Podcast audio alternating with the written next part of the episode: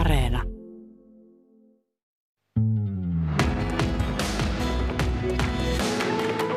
Yle Radio Suomi. Mainiota tiistai-iltaa radioiden ääreen.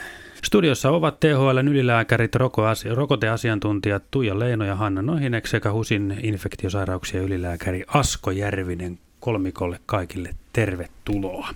Kiitos. Kiitos. Minä olen Markus Turunen ja seurassani täällä on Sanna Pirkkalainen. Tänään olemme saaneet kolme kovaa rokoteuutista. Tartutaan niihin heti tässä lähetyksen alussa. Fimea on tänään ilmoittanut kolmesta koronarokotuksen jälkeisestä kuolemantapauksesta, mutta rokotetta ei epäillä varsinaiseksi kuolinsyyksi. Ja tähän liittyen meillä onkin ensimmäinen kuuntelijakysymys. Nyt uutisoitiin kolmesta kuolemantapauksesta koronavirusrokotteen mahdollisesti aiheuttamasta. Ja sanottiin, että heillä nyt on ollut sairauksia jo ennen tätä rokotetta, että he kuoli varmaankin näihin perussairauksiinsa, mutta koskaan ei sitten ole julkaistu sitä, että miten nämä itse koronavirukseen niin sanotusti kuolleet ihmiset, että mitä perussairauksia heillä on ollut, että, että varmaan niin kuin todennäköisesti aika pian olisi kuolleet hekin ihmiset ilman koronavirustakin, että koronavirus on ollut vaan ehkä nopeuttava tekijä, vaan onko tässä nyt jo melkein menty sille linjalle, että jos ihmisellä on koronavirus ja tukehtuu pähkinään, niin sekin lasketaan koronaviruskuolemaksi. Tällainen kysymys oli siis kuuntelijalta tullut, ja tähän liittyen meillä on tullut itse asiassa todella paljon kysymyksiä, että millä perusteella joku rekisteröidään koronaan menehtyneeksi ja millä perusteella nämä kolme kuolemantapausta nyt on tuotu julkisuuteen. Ylilääkäri Hanna Nohynek, miten vastaat? Oikein hyviä kysymyksiä, kiitos. Ja, ja... Tämä onkin ongelmallista, että miten tämä syy-seuraussuhde näissä asetetaan. Määritelmä on se, että jos ihminen kuolee rokottamisen jälkeen, niin silloin on syytä ainakin epäillä, että sillä rokotteella saattaisi olla joku rooli. Ja on tärkeää, että siitä asiasta ilmoitetaan ja että se asia myöskin tarkoin tarkastellaan. Suomessa nämä rokotushaittaepäilyt, minkälaisia nämä on, niin tehdään Fimealle. Ja Fimeassa asiantuntijalääkärit tarkastaa jokaisen tällä tavalla kuolemantapauksen, eli että mikä siinä olisi mahdollista syy-seuraussuhdetta.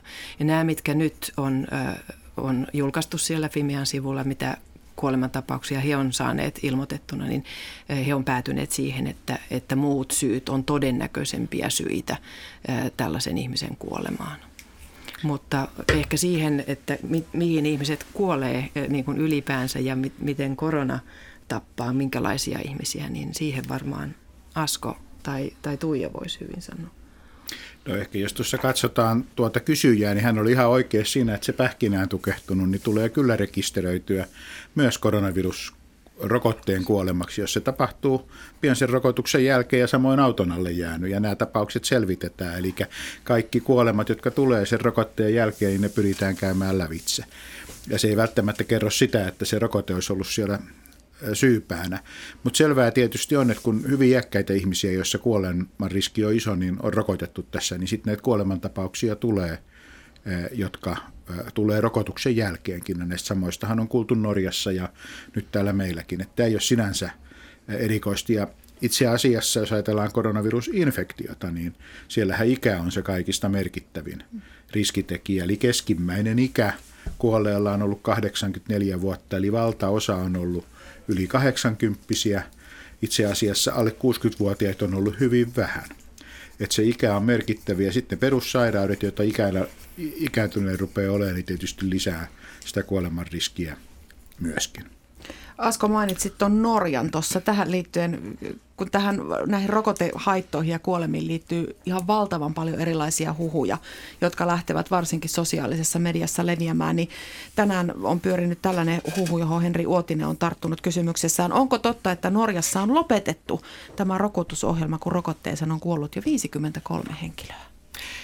Ei, ei ole totta, että rokotusohjelma oltaisiin lopetettu, mutta että on samalla tavalla niin kuin Suomessa niin on annettu se suositus, että jos ihminen on jo saattohoitovaiheessa, kun on lopetettu kaikki aktiiviset hoidot, niin tämmöisen ihmisen kohdalla niin ei ole kauhean järkevää rokottaa. Samaten on sanottu, että, että jos ihminen on hyvin hauras, niin, niin silloin ja voitaisiin ajatella, että hänelle sitten ne rokotteen aiheuttamat kuumepiikit tai lihassäryt tai muut tämmöiset heikentäisi hänen elämänlaatuansa huomattavasti. Niin tämmöisen ihmisen kannattaisi omien ö, omaisten ja hoitavan lääkärin kanssa keskustella sitten, että onko, onko hänelle ö, tota, enemmän ö, haittaa kuin hyötyä siitä rokottamisesta, että, että me tehtäisiin niin kuin yksilöllisen riskin arvion kautta. Mä voisin ehkä, kun tässä kysyttiin myös sitä, että miten, miten nämä koronatapaukset ja heidän kuolemansa diagnosoidaan niin kuin koronakuolemiksi, niin, niin tota, on totta tosiaan myös tässä tapauksessa, että, että aluksi otetaan kaikki, jotka on kuolleet kolmenkymmenen päivän sisällä siitä koronadiagnosistaan, mutta sitten tietenkin nämä kuolemat käydään läpi, että ei siellä enää sitten mitään auto-onnettomuuksia tai, tai muita ole tietenkään joukossa, mm. että kyllä ne käydään läpi. Joo. Hyvä, äh, hyvä, kyllä. Näin puhui Tuija Leino, T H L-ylilääkäri. Mutta vielä, Hanna Nohynek, tuohon, mitä äsken sanoit, että jos on saattohoidossa tai muuten hyvin jo hauraassa tilassa, niin, niin onko tämä äh, päätöksentekodialogi tai, tai näiden asioiden käsittely niin nyt, nytkin Suomessa ajankohtaisesti tällä hetkellä, että jos on saattohoitopotilaita tai muuten?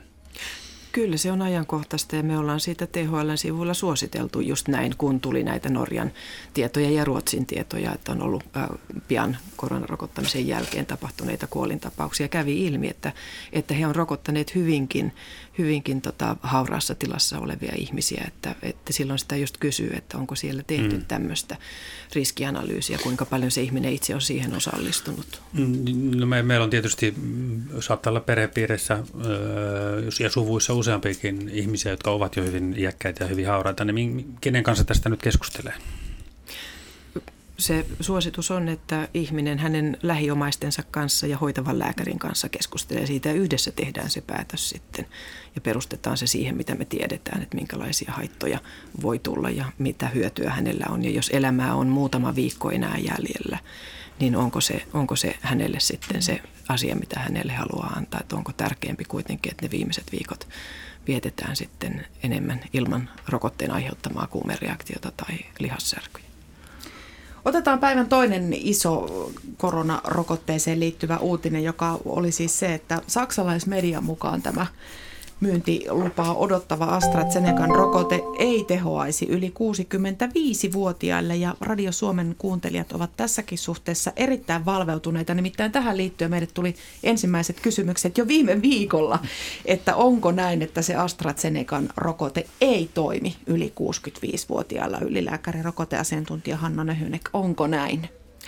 Näin ei voi sanoa. Se tieto siitä tehotutkimuksesta yli kuusikymmentäviisivuotiaiden kohdalla, niin me odotetaan, että me saataisiin nähdä ne tulokset. Et tällä hetkellä niitä tuloksia katsotaan Euroopan lääkeviranomaisten asiantuntijoiden keskuudessa, mutta että me kansalliseen ohjelmaan ei niitä olla vielä saatu. Mutta se, mitä me tiedetään aikaisemmista tuloksista on, että näiden immunogeenisuus eli veren vasta-aineiden perusteella, niin on oletettavissa, että sillä rokotteella on tehoa sen ikäisillä. Mutta että riittääkö se tutkimus niin kun, äh, siltä, siltä määrältään vanhoja ihmisiä osoittamaan sitä, niin se on se, mitä tässä kysy, kysytään. Että tuo oli kyllä uutisankka ja sen on firma itse myöskin korjannut. Hmm. No otetaanko sitten se kolmas vielä tähän? Joo, voitaisiin tietysti puhua, että koronapandemia tai, tai tauti, joka on ollut tässä melkein jo vajaan vuoden meillä Radio Suomen ensimmäisestä koronarokoteillasta on kulunut noin kohti yksitoista kuukautta, niin, niin, niin ihmiset, jotka mediaa seuraa, niin uutisten kanssa, uutisia kannattaa kyllä lukea näinä aikoina aika kriittisesti. Kyllä varmaan joo, täällä lähdetään aika herkästi, voisi sanoa niin kuin laukalle ehkä uutisissa, että jossakin jotain uutisoidaan ja sitten sen jälkeen, jälkeen muut mediat tulee perässä. Että kyllä tämä on tässä nähty vaikkapa rokotusten antamisesta, että nyt on kilpailtu, että miten nopeasti rokotukset annetaan, vaikka ei ole kovin suurta merkitystä, että tuleeko ne tänään vai ylihuomenna, jos rokotteita tulee maahan kaiken kaikkiaan aika vähän. Niin, se kolmas iso uutinen oli tämä Ylen kysely, jonka mukaan suurin osa suomalaisista on valmis ottamaan koronarokotteen kahdeksankymmentäkuusi prosenttia. kertoo varmasti tai todennäköisesti ottavansa rokotteen, ja minusta tämä luku vaikuttaa aika hyvältä, mutta ovatko asiantuntijat samaa mieltä? Ylilääkäri Asko Järvinen HUSista, onko se hyvä luku?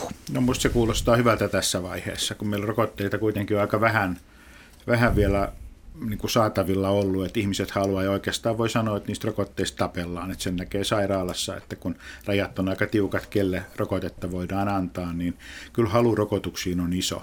Ja itse uskon, että suomalaiset, jotka on rokotemyönteisiä, niin ottaa rokotteen kyllä sitten, kun se tarjolle tulee.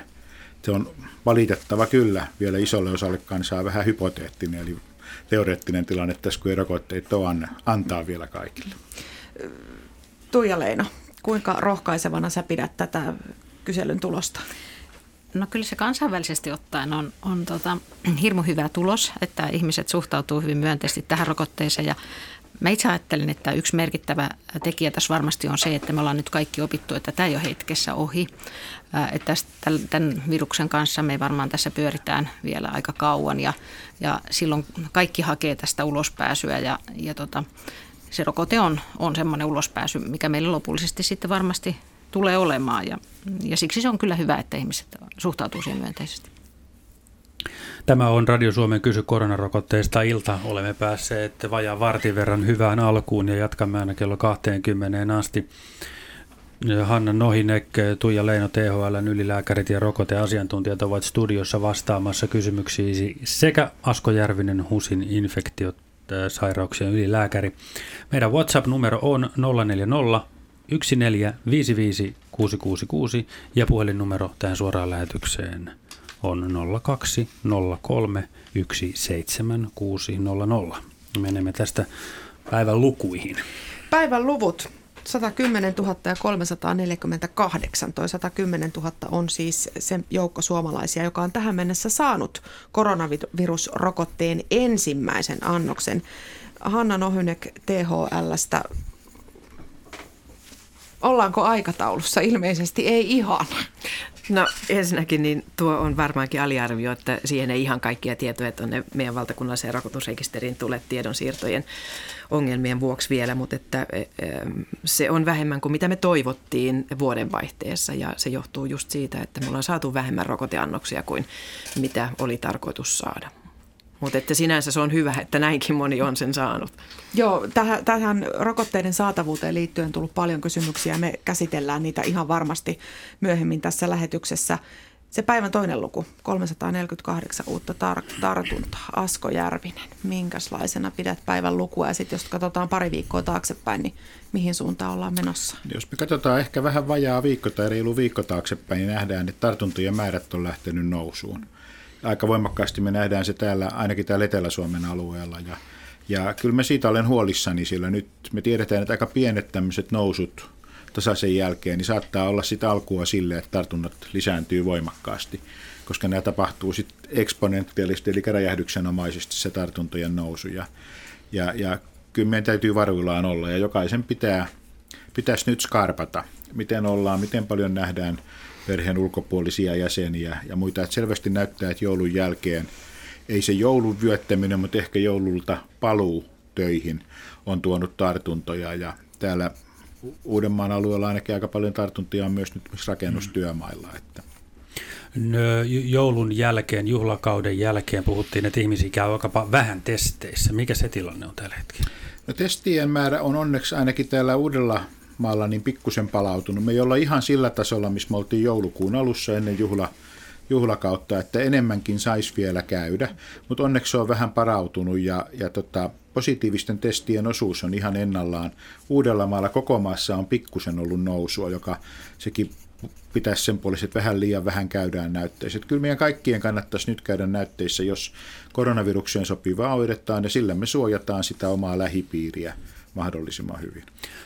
Tehohoito- ja osastopaikkojen käyrät ovat olleet myös laskussa. Onko se niin, että nämä reagoi viiveellä sitten? Ne tulee vähän myöhemmin, eli nyt tavallaan niissä näkyy se, että meillä oli parempi tilanne jokunen viikko taaksepäin. Ja jos tässä nyt huono tartuntien määrät kasvaa, niin, niin sitten voi olla, että ruvetaan näkemään myös enemmän sairaalahoidon tarvetta. Mennään. Tuija. Anteeksi, Tuija Leino, kommentoin vaan. Ja mä voisin tähän sen verran lisätä, että, että kuten Asko sanoi, niin, niin se testeissä käyminen on hyvin tärkeää. Ja, ja tota, ehkä semmoisen hiukan lohduttava asian tähän voi sanoa, että ennen jouluahan meillä oli, äh, oli näitä muita kiertäviä viruksia, oli hiukan enemmän liikenteessä ja sen takia esimerkiksi lapsilla oli, oli enemmän infektioita ja, ja oireita. Ja he varmaan sen takia hakeutu, että, että tässä on nyt semmoinen välivaihe, että esimerkiksi semmoista rinovirusta, mitä, mitä paljon esiintyi ennen joulua, sitä nyt ei ole ollut ja varmaan tulee taas jonkin ajan päästä. Että, että voi olla siinä vähän syytä, että, että ei ole niin paljon muita viruksia, jotka sitten johtaisi oireisiin. Ennen kuin mennään tarkemmin näihin rokotteisiin liittyviin kysymyksiin, käydään kunnolla näiden kysymysten kimppuun, niin Hanna Nohynek, Tuija Leino, te olette molemmat T H L:ssä ylilääkärinä ja rokoteasiantuntijana. Minkälainen teidän keskenäinen työnjako on, että osataan suunnata kysymykset oikein? No mä oon ehkä enemmän semmoinen rokotekehittämisen asiantuntija ja on kansallisen rokotus asiantuntijaryhmän sihteeri ja, ja maailman terveysjärjestön vastaavan ää, rokotusasiantuntijaryhmän jäsen ja siellä puheenjohtajana ää, koronarokottamisen työryhmässä. Että mä niin kuin katson sitä, että mitä rokotteita meille on tulossa ja, ja mitkä niiden aikataulut on ja mitkä niiden tehot ja immunogeenisuudet on. Ja, ja Tuijalla sitten taas on tota mallintamistyötä. Joo, että Hanna myös vastaa aika paljon turvallisuus. turvallisuutta koskeviin mm. kysymyksiin ja, ja hyvin paljon, niin kuin kaikki tiedetään, niin on mediassa ää, hyvin paljon, mikä on tosi tärkeää työtä myös. Ää, mä tosiaan olen enemmän tänä syksynä ja talvena ollut mallinnustyöryhmässä ja meillä on mallinnettu tämän covid-viruksen epidemiologiaa ja, ja tota, ää, se on ehkä, ja, ja tällä hetkellä tähän liittyen niin tein tätä rokotusjärjestystä, esimerkiksi näitä sairauksia, jotka lisää vakavan koronavirustaudin riskejä, niin me on niitä tutkittu Suomessa. Loistavaa, koska näihin liittyen meillä on tullut todella paljon kysymyksiä. Lähdetään liikkeelle perusasioista. Mitä rokote on, miten se toimii, miten se suojaa? Juhani Lehtonen on lähettänyt kysymyksen, mitä ainetta koronarokote sisältää ja miten se estää koronaviruksen tarttumisen? Voitteko kertoa minulle ja koko Suomen kansalle? Kiitos. Hanna Nohynek vastaa. Eli mitä koronarokote sisältää, niin, niin meillähän on seitsemän eri tekniikkaa, mitä hyödynnetään. Ja, ja näistä ensimmäisen myyntiluvallisen on saanut ihan uusi tekniikka, R N A-tekniikka, jota aikaisemmin niin meillä ei semmoisia myyntiluvallisia rokotteita ole ollutkaan. Et siinä on, on se lähetti-R N A-pätkä, joka koodaa, äh, koodaa sitten piikkiproteiinin synteesiä äh, elimistössä, lihassolussa. Ja sitten kun elimistö sen tunnistaa vieraaksi itsellensä, niin sitten se ryhtyy muodostamaan vasta-aineita ja sitten aktivoituu auttajasolut ja, ja, ja, ja immunologinen muisti. Tämä on ihan vallankumouksellinen tekniikka ja me ollaan oltu aivan täpinöissään tästä, että jos se todella toimii näin hyvin, niin, niin sitten tulevaisuudessa voitaisiin kuvitella, että saataisiin R S V-rokotteita tai influenssarokotteita samalla tavalla tehtynä. Eli tämä on yksi tapa, mutta että sitten on näitä vanhoja tekniikoita, missä ihmisen, niin kuin tässä R N A-tekniikassa, niin se, se tuotanto, rokotteen tuotanto tapahtuu ihmisessä itsessään. Se on siinä se vallankumouksellinen juttu, että aikaisemmin rokotteet tuotetaan jossain tehtaassa ja sitten siihen ihmiseen piikitetään sitä piikkiproteiinia, joka on jollain tehosteaineella tehostettu.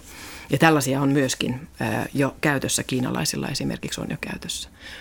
Ja, ja sitten meillä on, on vanhoja tekniikoita, proteiiniadjuvanttia ja, ja sitten meillä on, on eläviä heikennettyjä rokotteitakin, että, että niin kuin seitsemän eri tekniikkaa on ja kaikki ne hiukan eri tavalla ä, toimii, mutta kaikki ne tällä hetkellä perustuu siihen piikkiproteiiniin. Eli tiedetään, että se sitä vastaan muodostuva vastaine ja soluvaste on, on se tärkeä suojaava vaste. Mä kysyn sen verran tässä välissä ennen kuin annan sulle, Asko, puheenvuoron. Onko nämä kaikki koronarokotteet, meillä on nyt kahta, kahdella on myyntilupa, kolmas odottaa, onko ne kaikki näitä uuden tyyppisiä, nimenomaan näitä R N A-rokotteita, että ei esimerkiksi niitä, missä on elävää heikennettyä virusta? Joo, nämä, nämä Biotech Pfizerin ja Modernan rokotteet on näitä lähetti-R N A-rokotteita. Se, minkä myyntilupaa me odotetaan seuraavaksi, on tämä AstraZeneca, joka on adenovirusvektorirokote, että siinä, siinä on lähetti-R N A:n sijasta niin D N A:ta siinä adenoviruksessa, joka kuljettaa sen soluun, että muuten se toimii hyvin samalla tavalla, mutta siinä kuljetin on erilainen.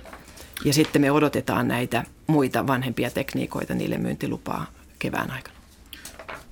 Ajattelin hieman selventää meille muille, jotka on samaa ikäluokkaa täällä, että ehkä koulussa on vielä lukeneet genetiikkaa niin, niin pitkälle, ainakaan silloin ollut, kun minä koulua kävin, niin paljon siitä vielä tiedetty, että siellä on sitä viruksen perimän pätkää pieni osa, joka joka koskee sitä viruksen piikkiä, joka, jonka avulla virus tunkeutuu soluun sisälle. Ja, ja tämä, tämä viruksen perimänpätkä viedään sinne ihmissoluihin, jotka sitten lähtee tuottamaan sitä piikkiä. Ihmisen puolustusjärjestelmä tunnistaa sitten sen rakenneosan, ja sitä kautta tulee se puolustusvaste sitä virusta kohtaan. Ja, ja tämä oli tämä, minkä Hanna tässä selitti hieman hienommin, mutta mä yritin tätä hieman yksinkertaistaa. Se on oikein hyvä, kiitos. Mä voisin, voisin sanoa tähän vielä, että, että kaiken kaikkiaan rokotte, kun annetaan, niin ihminen tuottaa itse sen, sen suojan, että sitä ei tarvitse ulkopuolelta antaa. Ja, ja tässä uudessa tekniikassa ihminen melkein tuottaa sen rokotteenkin itse, tavallaan sen antigeenin, mitä sitä tarvitaan, että ihminen pystyy sille okay. tekemään ne vasta-aineet. Ja, ja se oli se vallankumouksellisuus. Se on vallankumouksellisuus, että siinä se ihmisen lihassolu on se, joka tuottaa sen, sen rokoteantigeenin. No, oliko, voiko ajatella, että korona oli nyt syy tähän, että saatiin tämmöinen vallankumouksellinen tota, linja auki? No se oli yksi syy, mutta että kyllähän tämä konsepti on ollut olemassa jo tuhatyhdeksänsataayhdeksänkymmentäluvulta. Okay. Että se ei ole sinänsä, sinänsä uusi, mutta että se, että millä tavalla se perimän pätkä saadaan sinne soluun toimimaan, niin, niin se Se on ollut se pullonkaula, ja siihen on sitten kehitetty, että on tämä tämmöinen rasvapallukka, jonka sisälle se lähetti-R N A sitten pakataan. Et se on siinä, mikä on tehnyt sen eron. Palataan tähän rokotteeseen ja sen toimintaan. Kotvan kuluttua otetaan ensimmäinen puhelu lähetykseen. Meillä on Ritva linjalla. Ritva Romero Vantaalta, haloo. Haloo, iltaa. Hyvää iltaa. Teitä askarruttaa joku, joku seikka koronarokotteessa tai haluatte kysyä jotain. Olkaa hyvä. Joo, kyllä. Tuota, semmo, semmoista haluaisin kysyä, että jos on normaalisti tai siis luonnollisesti sairastanut tämän covid-taudin ja siitä parantunut, niin onko sittenkin tarpeellista ottaa se rokote? Tämä oli yksi kysymys. Toinen oli sellainen, että onko siinä eroa, kuinka, kuinka niin kuin voimakkaana sen taudin on sairastanut, jos on hyvin lieväoireinen tai onko se ollut vakavaoireinen, niin tuleeko siitä niin kuin eri vahvu, vahvuuksinen immuniteetti sitten ihmiselle? Että tota, itse olen sairastanut tämän niin kuin aika vahvana tämän taudin. Ja, mutta kuitenkin kotona, en sairaalahoidossa. Mm. Ja, ja tuota, ö, sitä ajattelen, että jos itsellä on niin kuin jo vahva immuniteetti, niin voiko silloin esimerkiksi rokote vielä tehdä jotakin haittaa, että tuleeko siitä jonkunlainen yhteisvaikutus mm. sitten? Aivan, joo, ymmärrän. Katsotaan, mitä täältä saadaan asiantuntijoilta kommentteja. Joo, oikein hyvä kommentti ja tervetuloa joukkoon. Itsekin taudin sairastaneena olen miettinyt näitä asioita, että, että kuka sen rokotteen tarvitsee. Me tiedetään sairastuneista, että vasta-aineet säilyy ainakin kuusi kuukautta, mahdollisesti pitempäänkin. Mehän tietysti seurataan näitä, näitä tota, sairastuneita ja katsotaan vasta-aineita ja katsotaan myöskin soluja, että me ymmärretään, että kuinka pitkään se suoja kestää. Ja T H L:n suositus tällä hetkellä on, että jos on sairastanut taudin, niin ei ole ihan kaikkein kiirein ottaa sitä rokotetta, koska me luotetaan siihen, että se luonnontauti antaa sitä suojaa ainakin sen kuusi kuukautta. Että sinne asti nyt sitten voisi, nyt kun on rokotteesta pulaa, niin voisi siirtää sitä omaa rokottamistaan. Mutta että kuitenkin ajatellaan, että tällainenkin ihminen tarvitsisi sen rokotteen, koska ei ole, ei ole täyttä varmuutta, että hän on sitten niin kuin loppuelämäksi suojattu, suojattu tartunnalta. Mitä tulee siihen, että kuinka voimakas se tauti on, niin, niin siitäkin me tiedetään meidän omien perhetutkimusten perusteella, että, että vakavampi tauti nostattaa korkeammat vasta-aineet ja, ja todennäköisesti pitemmän suojan kuin tauti, joka on hyvin lievä. Ja, ja, ja sitten kolmas kysymys, että voiko rokote aiheuttaa jotain haittaa, niin kyllä on nähty nyt tapauksia, joissa ihminen on sairastanut sen ja, ja sitten ottaa rokotteen, niin sitten on tullut voimakkaita kuumereaktioita tai nivelsärkyjä tai lihaskipuja. Että, että jos siellä on jo valmiiksi paljon vasta-aineita, niin silloin tämä tämmöinen niin sanottu tulehdusreaktio voi mm. olla voimakkaampi. Ritva, oletko siellä vielä? Joo, kyllä. M- milloin, te, milloin te sairastitte tämän? Taudin. Mä sairastin marraskuussa. Okei, eli aika vasta, vasta sitten. Oletteko nyt toipunut siitä? Olen toipunut ihan hyvin, joo. Mm. No miten Ritvan kohdalla tilanne voisi, voisi olla? Mikä, mikä hänelle olisi se ratkaisu? No lasketaan marraskuusta joulu, tammi, helmi, maalis, huhtis, touko. Sinne toukokuulle hyvin voisi odottaa ja, ja sitten ottaa sen rokotteen sen jälkeen. Riippuu tietysti siitä, että missä työssä Ritva on, että, että tarvitaanko sitten ehdottoman niin kuin boosterointia sille omalle teholle. Niin eläkkeellä. Joo, eläkkeellä ihan. Okay. Mm. Eli toukokuussa, jos silloin on rokotetta mm. saatavilla, niin se voisi olla teille se järkevin ratkaisu. Sanotaanko näin, että ei ainakaan ennen toukokuuta mm. ehkä kannata lähteä. Hyvä, no niin. Hyvä. Niin. Joo. Joo, hyvä. Hyvä. Kiitoksia oikein paljon. Kiitoksia Ritva, hyvää illan jatkoa ja kuulolle. Hyvä. No niin, moi. Moi. Moi. nolla kaksi nolla kolme yksi seitsemän kuusi nolla nolla Radio Suomen kysy koronarokotteesta, ilta jatkuu kahdeksaan asti. Tuossa ylilääkäri Hanna Nohynek jo kertoi ja Asko Järvinen täydensi siitä ja vielä Tuija Leinokin tuli mukaan täydentämään, että miten se rokote toimii, mitä se sisältää. Ää, aika monta ihmistä on askarruttanut, että estääkö tämä rokote sen koronaviruksen tarttumisen vai estääkö se vaan sen vakavamman tautimuodon sairastamisen? No se, mitä me tähän mennessä tiedetään on, että se vakavaa tautimuotoa erityisesti suojaa jopa niin kuin sataprosenttisesti, että sillä on hirveän hyvä suojateho vakavaa tautia vastaan. Mutta meillä ei ole vielä riittävästi oikein tutkimustietoa siitä, että kuinka hyvin se estää sitä infektoitumista ja tarttumista ja tartuttavuutta. Et siitä on alustavaa tietoa esimerkiksi siltä Modernan R N A-rokotteelta, että kun seurattiin näitä ihmisiä, kun he tuli tuli sille toiselle rokotusannoskäynnille ja siinä kohtaa sitten katsottiin heiltä nenänielusta se P C R-testi, niin, niin rokotetuilla oli nolla pilkku yksi prosentilla sieltä löytyi merkkiä koronaviruksesta ja nolla pilkku kolme prosentilla rokottamattomista oli merkkiä. Että tämä niin kuin antaa viitettä siihen, että ehkä näillä rokotetuilla sitten kuitenkin oli vähemmän sitä siellä, mutta nämä määrät oli kauhean pieniä ja niiden pohjalta ei voi vielä sitten sanoa, että miten se itse tartuttaminen sitten tosielämässä tarvitsisi, tapahtuisi, että siinä tarvitaan sitten tämmöisiä perhetutkimuksia, lähipiirin tutkimuksia, että, että katsotaan se rokotetun ja rokottamattoman lähipiiri, että kuinka siellä se virus leviää, mutta Tuija varmaan täydentää. Yleensäkin on helpompi tehdä rokotetta, joka estää vakavaa tautia. Et meillä on monessa rokotteessa sama tilanne oikeastaan, että, että on vaikeampi tehdä semmoisen, joka sitten ihan tuottaa niin kovan immuniteetin, että ei saa sitä ollenkaan. Siinä ei käytännössä ole juuri ongelmaa yleensä, koska jos mä sitten oireettomana saan uuden infektion, niin mä tuotan itselleni tavallaan uuden niin kuin rokoteboosterin tai, tai mä, mä tuotan itselleni taas uutta suojaa. Ja en välttämättä sitten tartuta sitä kuitenkaan eteenpäin. Että se ei ole pelkästään hu- huono asia, että jonkinlaista tartuntaa rokotetulla tulee, mutta, mutta kyllä me tässä tilanteessa, kun me halutaan päästä pandemiasta eroon, niin kyllä me tässä tilanteessa kovasti odotamme rokotetta, joka poistaa ju- just sitä tartuntaakin, että mä en enää, vaikka mä saisin sen uudestaan, niin mä en enää pystyisi tartuttamaan. Eli pähkinänkuoressa, vaikka ihmisellä on koronarokote, molemmat satsit annettu, niin periaatteessa hän voisi vielä tartuttaa sitä eteenpäin rokottamattomiin ihmisiin. Tämä on mahdollista ja, ja suomalainen tutkimusryhmä Selpo Yliherttuala ja kumppanit on argumentoinutkin oikeastaan, että heidän rokoteaihionsa, joka annetaan nenänieluun ää, sumutteena, niin se olisi ehkä sitten tämmöinen keino, jolla saataisiin enemmän tällaista ää, infektiota ja tartuttamista ää, mahdollistavaa rokotetta. Ja se on, se on musta ihan hyvä käypä konsepti, joka täytyy, täytyy tutkia. Ja toki se, että, että saadaan oireet pois, niin totta kai se vähentää myös tartuttavuutta, että, että jos ihminen ei, ei yski ollenkaan, ne kaivastele ja on muutenkin oireeton, niin ajatellaan, että se tarttuvuus kaiken kaikkiaan tämmöisellä ihmisellä, tartuttavuus on ehkä noin kolmannes semmoisesta keskimäärin verrattuna sellaiseen ihmiseen, jolla on oireita. Kuinka kauan menee rokotteen ottamisesta suojan syntymiseen? Voiko päivällä saadun rokotteen jälkeen mennä illalla diskoon riehumaan, kysyy Jussi seitsemänkymmentäkaksi vuotta. Jussi seitsemänkymmentäkaksi vuotta diskoon riehumaan, erinomaista tsemppiä.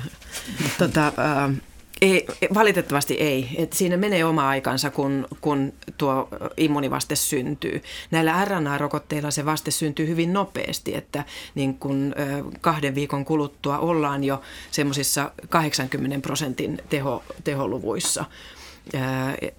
Eli, eli siinä se suoja syntyy tosi nopeasti. Siinä adenovirusvektorirokotteessa se syntyy vähän hitaammin, että se syntyy noin kolmessa, kolmessa viikossa se semmoinen seitsemänkymmentä kuusikymmentä seitsemänkymmentä prosentin teho näillä, näillä tota, hiukan, hiukan häntä nuoremmilla ihmisillä.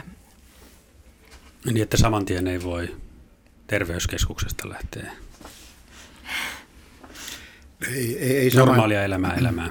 Ei saman tien. Sitten meidän täytyy muistaa se, että vaikka rokotteen saanut, niin silti me suositellaan just sen takia, kun me ei tiedetä, että mikä se tartunnan levittämisen riski, sitten voiko sitä virusta levittää, niin edelleenkin maskeja, samoja suojaanohjeita kuin mitä niillä, jotka rokotetta ei vielä ole saanut. Eli, eli se rokote on tietyllä tavalla tie tähän ehkä yhteiskunnan vapautumiseen, kun riittävä määrä ihmisiä on rokotettu, ja silloin ei niitä vaikean taudin muotoja samalla tavalla enää, enää tarvitsisi pelätä. Suomen kohdalla tämä riittävä määrä, mitä se tarkoittaisi? No, tämä on hirveän hankala asia. Varmaan ehkä nämä rokoteasiantuntijat siihen vielä sanoo, mutta, mutta et, tota, me ei ihan tarkkaan tiedetä, mutta aika iso joukko kuitenkin. Sanotaan, että ainakin täytyy, se, se ensimmäinen ongelmapaikka on se, missä nämä ikääntyneemmät ihmiset ja perussairaat on rokotettu, ja sitten joudutaan miettimään, että mikä on riskitaso siinä vaiheessa, että uskalletaanko yhteiskuntaa avata, ja tästähän keskustelua käydään. Me tiedetään, että sit yhteisössä pitäisi itse asiassa, jotta se tauti estyisi, niin pitäisi olla yllättävän iso osa väestöstä semmoinen, jolla on puolustusvaste joko rokotuksen tai taudin kautta. Ja me pyöritään varmaan, eikö se ole seitsemänkymmentä prosentin paikkeilla, ne Tuija osaa tähän nyt sanoa, mikä on viimeisin tieto. No, tota, tähän vaikuttaa paljon se, mikä se rokotteen teho on. Että, että jos, jos rokotteen teho on alhainen, niin silloin täytyy rokottaa enemmän ihmisiä tietenkin, jotta saadaan tavallaan niin kuin pois pelistä tarpeeksi ihmisiä siitä viruskierrosta. Mutta kyllä se tosiaan, kyllä meidän täytyy saada seitsemänkymmentä–kahdeksankymmentä prosenttia se varmasti pois. Nyt puhutaan paljon siitä uudesta, uudesta muunnoksesta, variantista, joka voisi olla on hiukan tartuttavampikin niin, tai tarttuvampi, niin, niin silloin, silloin tietysti se nostaa sitä osuutta, joka täytyy saada niin kuin rokotettua, tai jolla täytyy olla luonnonsuoja. Ja sitten nyt täytyy vielä muistaa, että mehän ei tällä hetkellä nuoria ja lapsia rokoteta, eli, eli heidätkin pitää laskea tästä luvusta pois. Että kyllä meidän aika korkeisiin rokotuskattavuuksiin täytyy päästä rokotettavien joukossa. Tämä matkaa on vielä paljon. Kuuntelijamme Asko kysyy rokotteen maksullisuudesta. Häntä on askarrutetta, onko rokote maksullinen vai maksuton? No, riippuen mistä sen saat. Tällä hetkellä kaikki nämä rokotteet on maksuttomia Suomessa ää, kansalaisille ja, ja Suomessa asuville, jotka sen saa. Mutta varmaan tulevaisuudessa, kun rokotteita on enemmän, niin, niin todennäköisesti ne tulee myöskin yksityissektorille ja silloin ne on maksullisia, mutta tällä hetkellä se ei ole mahdollista. Tällä hetkellä Suomessa siis annetaan kahden eri rokotevalmistajan rokotetta ja kolmannelle E U-laajuisesti odotetaan sitä myyntilupaa. Ja näistä eri rokotevalmistajien rokotteiden välisistä eroista on paljon kysytty. Hanna tuossa kävikin jo läpi vähän sitä rokotteen koostumusta, mutta entä niin kuin haittavaikutusten suhteen? Onko jostain tietystä rokotteesta raportoitu enemmän haittoja kuin toisista? Onko nämä yhtä tehokkaita? Sekin kovasti kuuntelijoita kiinnostaa. Nämä R N A-rokotteet on tyypillisesti semmoisia, että niistä tulee enemmän haittareaktioita kuin esimerkiksi influenssarokotteista. Että kyllä ne selvästi on kertaluokkaa. Ne on voimakkaita sen immuunisuojan muodostamisessa ja siitä seurauksena on se, että, että sitten tulee erilaisia oireita.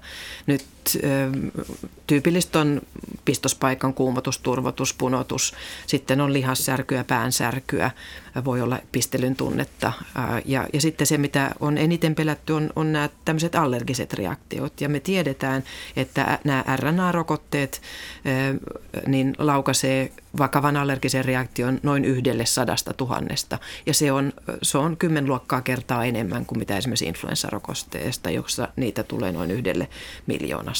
Ja, ja sen vuoksi me suositellaan, että ihminen jää sinne rokotuspaikalle viisitoista minuutiksi, että katsotaan, että mitään ei tapahdu.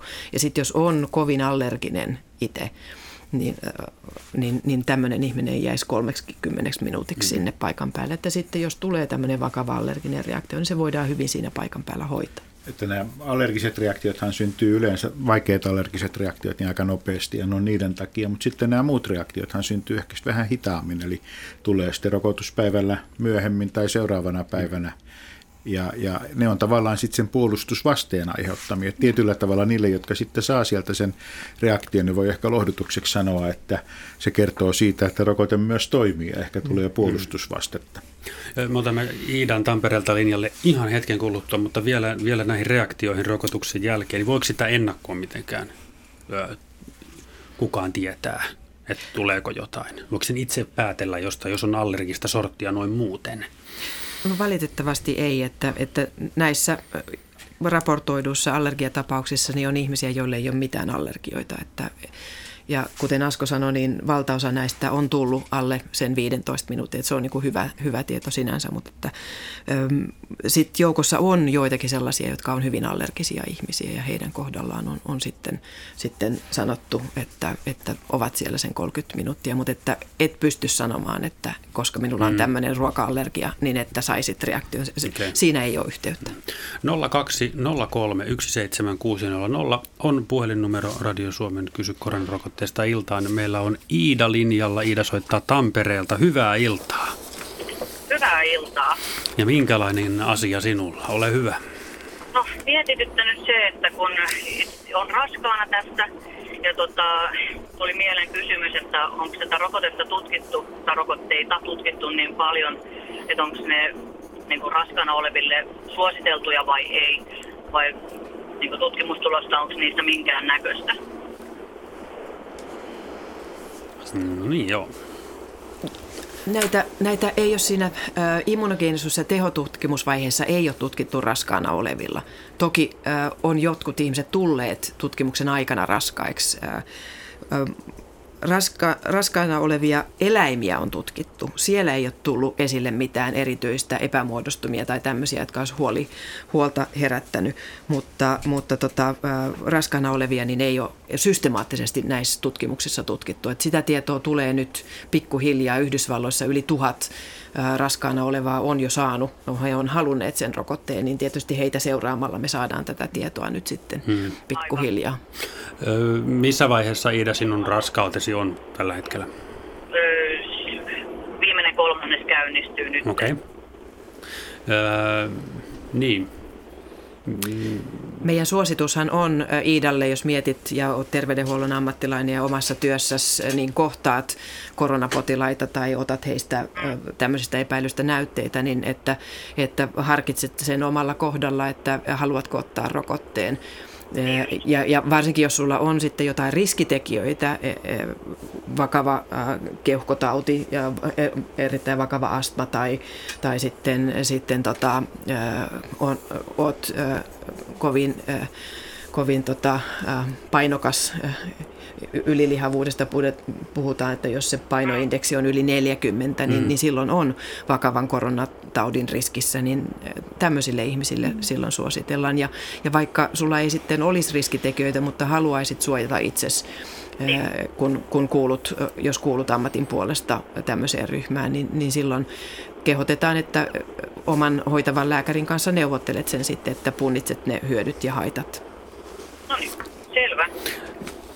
Hyvä. Kiitoksia Iida soitosta ja, ja, ja hyvät illanjatkot. Joo, kiitoksia samoin teille. Moikka. Moikka. Vähän aihetta liipaten. Meillä on tullut aika monta kysymystä siihen, että, että voiko imettävä äiti ottaa kor- turvallisen mielin koronarokotteen? Kyllä, tähänkin, tähänkin on kantaa, että kyllä voi ottaa, että vaikka ei systemaattisesti olla tutkittu imettäviä äitejä, niin ei ole mitään syytä ajatella, että tämä R N A-rokote, niin olisi, että, että siitä rokote menisi äidinmaitoon ja sitä kautta sikiöön, että R N A-rokote, se, se lähetti-R N A-pätkä, niin se tuhoutuu hyvin nopeasti elimistössä, että se ei voi sinänsä niin kuin, todennäköisyys siitä, että se menee, menee tota äidinmaitoon, niin on äärimmäisen pieni. Tässä on useampaan otteeseen todettu, että tällä hetkellä kahta, kahden eri valmistajan koronarokotetta Suomessa käytetään. Ja tähän liittyen meillä on seuraava kuuntelijakysymys.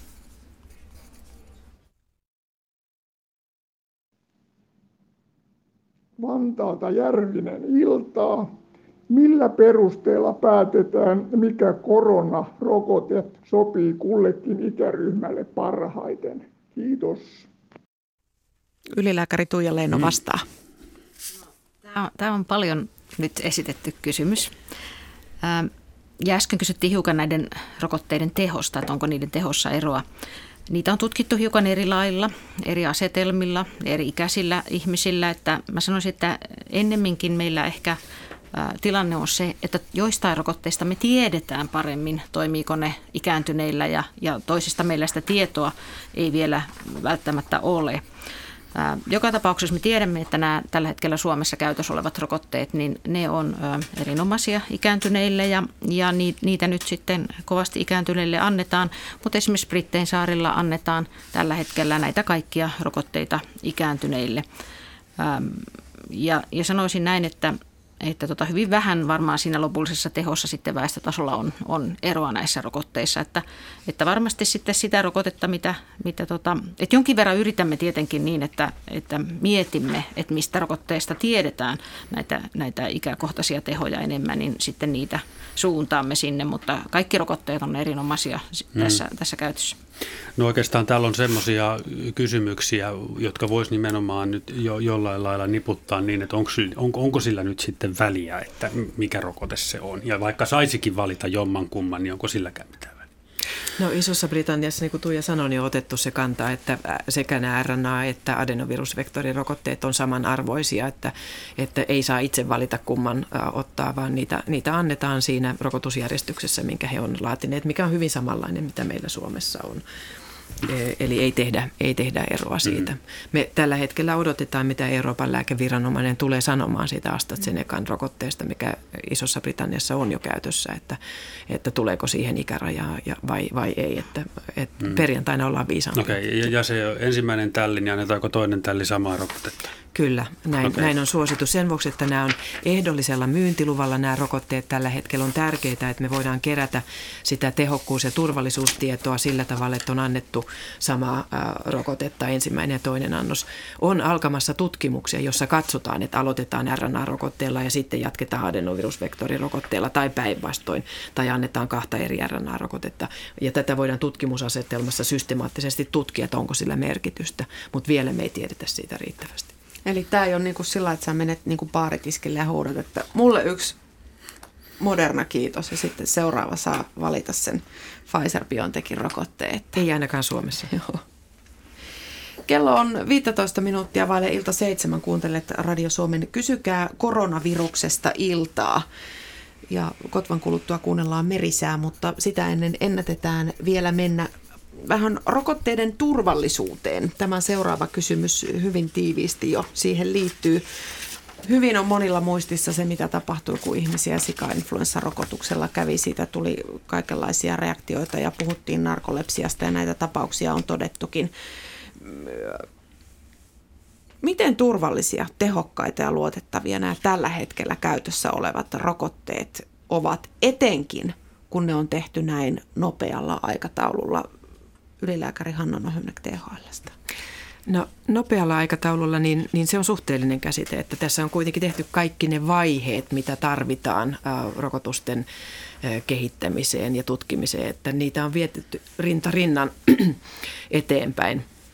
Mutta on sanomattakin selvää, että jos tutkimuksen otoskoko on kuusikymmentätuhatta ä, tai neljäkymmentätuhatta, niin kuin näissä on ollut, niin, niin semmoisessa määrässä ei välttämättä harvinaiset haitat tule esille, jolloin meidän täytyy olla sitten valmiita sen myyntiluvan jälkeen ja laajan käytön aikana niin, niin tutkimaan sitä, seuraamaan rokotteen turvallisuutta ja, ja sitä varten Fimea, Fimea tota, näitä haittaepäilyilmoituksia ottaa vastaan ja jos sieltä jotain erityistä tulee esille, niin sitten erilaisilla epidemiologisilla menetelmillä, joista Tuija voi varmaan kertoa meille tarkemmin, niin, niin sitten tutkimme, että onko joku, joku kuten nyt tässä narkolepsia, niin, niin onko sen ilmaantuvuus suurempi rokotettujen keskuudessa verrattuna rokottamattomiin.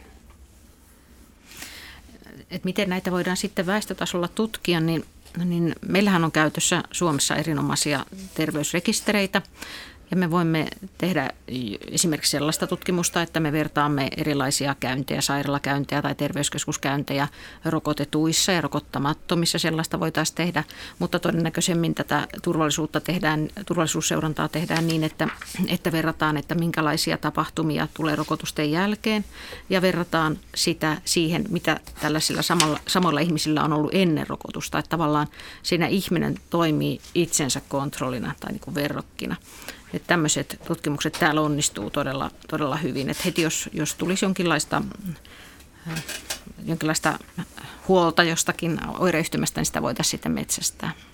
Eikö Hanna voida sanoa, että nämä on niin turvallisia kuin uudet rokotteet ylipäätänsä on?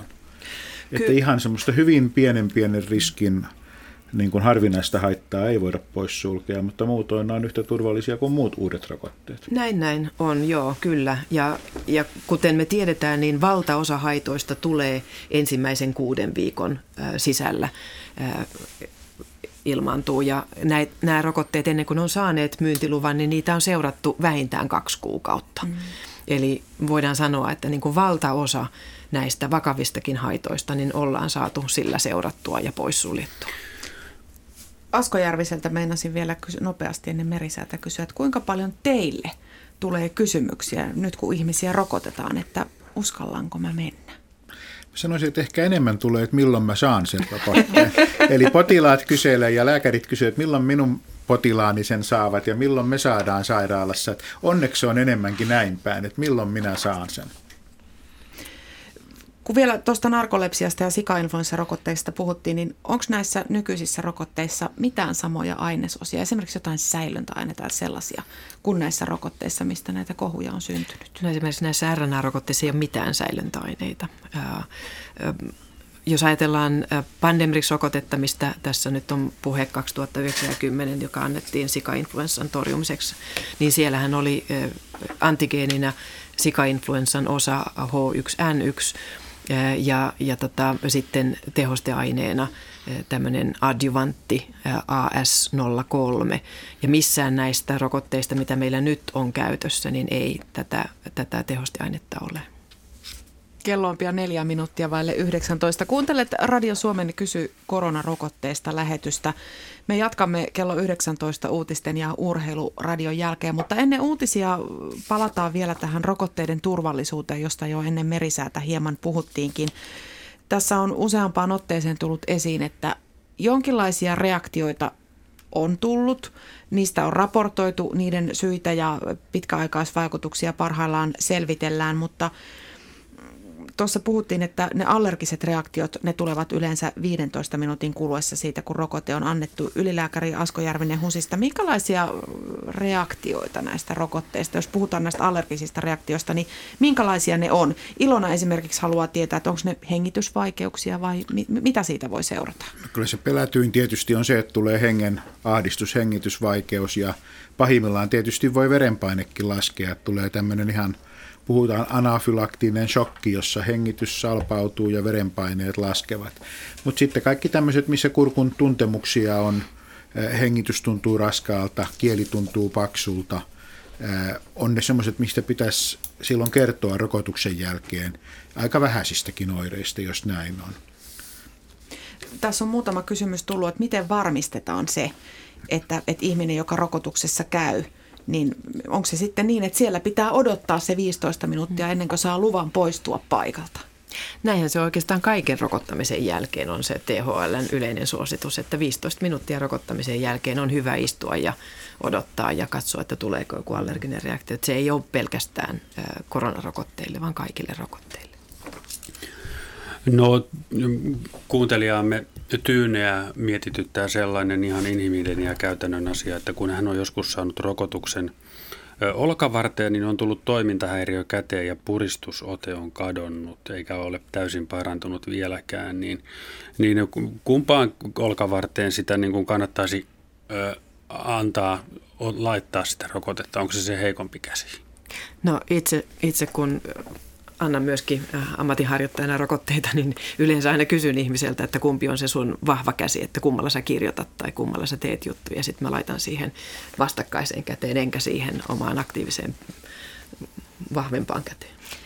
Kyllähän, tässä puhuttiin näistä allergisista reaktioista, mutta kyllähän näihin rokotteisiin liittyy hyvin paljon just näitä paikallisreaktioita. Kyllä. Ja, ja sitten ihan tosiaan semmoisia yleisoireitakin. Ne on yleensä, se taitaa se mediaani olla noin vuorokausi, eli tarkoittaa, että ne tulee, puolet niistä tulee ihan vuorokauden sisällä. Kuum, vähän lämpöilyä, kuumeilua, päänsärkyä, väsymystä ja muuta tällaista. Ja tiedetään, että ne on sillä toisella kerralla sitten vielä hiukan yleisempiä. Ja tiedetään, että ne on ikääntyneillä harvinaisempia kuin muilla. Että kyllä näistä, näitä tulee aika paljon sitten. Jos jonkunnäköinen oire tulee, niin onko se sitten ihmisen omalla vastuulla ilmoittaa sitä eteenpäin? Kelle siitä ilmoitetaan? No Fimean sivulla on semmoinen haittaepäilyilmoitus, jonka kuka tahansa voi käydä täyttämässä ja lähettää sitten Fimealle. Yleensä sen tekee terveydenhuollon ammattilainen, eli se ihminen, joka on rokottanut, tai sitten jos on niin vakava haitta, että on menty lääkäriin sen vuoksi, niin sitten se lääkäri voi sen kirjoittaa. Mutta ihminen itse voi sen myöskin, myöskin tehdä ja lähettää Fimealle.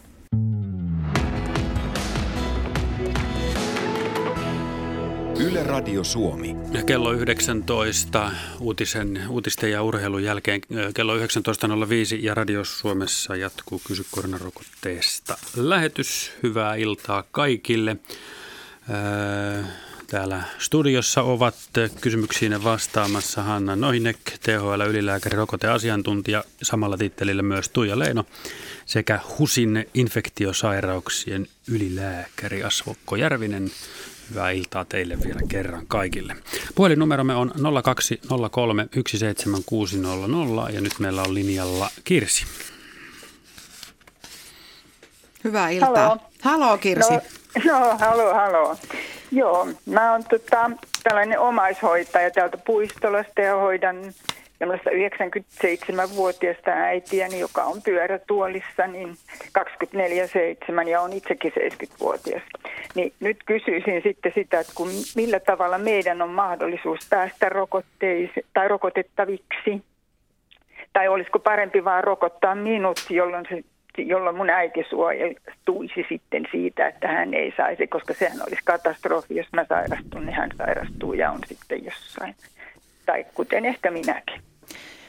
Et kun, kun kuitenkin mä oon katsonut noista nettijutuista, niin siellä ei ole tällaista kohtaa, että missä olisi sanottu, että omaishoitajat voi olla, ottaa yhteyttä. Mä katsoin tänäänkin siitä, niin siinä on sitten, että enhän voi ilmoittaa, että olen kahdeksankymmentäviisivuotias tai... Tai siellä ei ole tätä omaishoitajakohtaa mitenkään.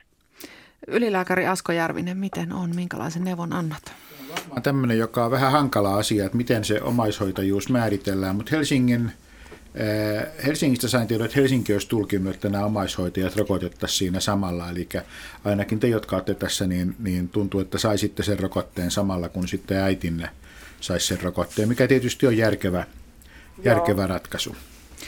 Tuija Leino, T H L:stä sä nyökyttelit. Pitääkö tämä paikkansa?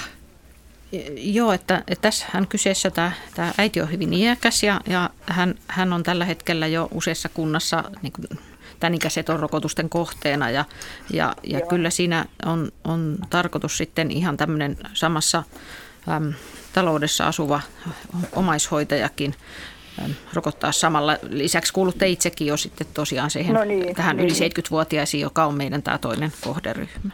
Ja itse asiassa täällä Helsingissä niin tänään on auennut näiden rokotusten ajanvaraus, eli varmaan voi sitten sitä kautta sitä lähteä asiaa edistämään. No mä yritin sinne tänään tietysti soittaa, mutta ei sieltä tullut mitään vastausta. Ja katsoin sieltä netistäkin, että kun siellä ei ole sellaista kohtaa, että siellä vaan kysytään, että oletteko yli kahdeksankymmentävuotias. Ja mä, mähän en voi oikein mun äidin puolesta sitä tehdä, hmm. tai voinko. Hänellä ei ole mitään näitä pankkitunnuksia. Hmm. Puhelimitse pitäisi sen äidin, äidille se ajanvaraus pystyy tekemään, mutta jos äidiltä puuttuu pankkitunnukset, niin silloin se ei onnistu, mutta... Kyllä se toimii. Mä voin kertoa, että tänään oli sisareni omalle kahdeksankymmentäyhdeksänvuotiaalle äidilleni tilannut rokotusajan. Että kyllä sieltä saa, saa Helsingissä nimenomaan. Kyllä se nyt lähtee käyntiin, mutta varmaan siinä alussa on sitä rynnistystä ja kyselyjä enemmän, kun puheluihin ehditään vastaamaan. Että kyllä se tässä on tulossa. Että yrittäkää vaan soittaa, mm. soittaa sinne no, oikeaan numeroon. Joo. No. Niin Kirsi, joo. Ole hyvä. Niin, vaan sitä, että onko sitten mahdollista, että mun, mähän hoidan niin kuin kuutena päivänä, että mulla on sitten yksi vapaa päivä, mun veljeni käy hoitamassa sitten mun äiti, mutta hän on vasta kuusikymmentäkahdeksanvuotias, niin onko hänellä sitten mahdollisuus saada sitten tätä rokotetta, että hän on kyllä virallinen sijaishoitaja. No siis T H L:n suositus on se, että et ensin priorisoidaan hoitokodeissa asuvat asukkaat ja, ja heidän hoitajansa, mutta että kotona asuvat iäkkäät ihmiset on ihan yhtä lailla tärkeä ryhmä, että heidän, heidän niin kuin liikkumistaan ja, ja elämänsä pitää ylläpitää ja heidän omaishoitajansa vertautuu samalla tavalla kuin tämmöisiin hoitokotihoitajiin, että, että he, he kuuluu siellä ihan kärkipäässä näiden rokotteiden saajiin. Niin ja teillä on nyt Kirsi siellä ollut aika t- tarkkana, olette saaneet olla jo kohta vuoden. No kyllä joo, siis kyllä mä oon niin kuin ollut tämmöisessä karanteenissa, että eipä paljon ole ollut tämmöisiä muita tapaamisia täällä, että mm. et kyllä tässä saa kotona tässä lähiseudulla kaupassa käynyt mm. suurin piirtein. Että.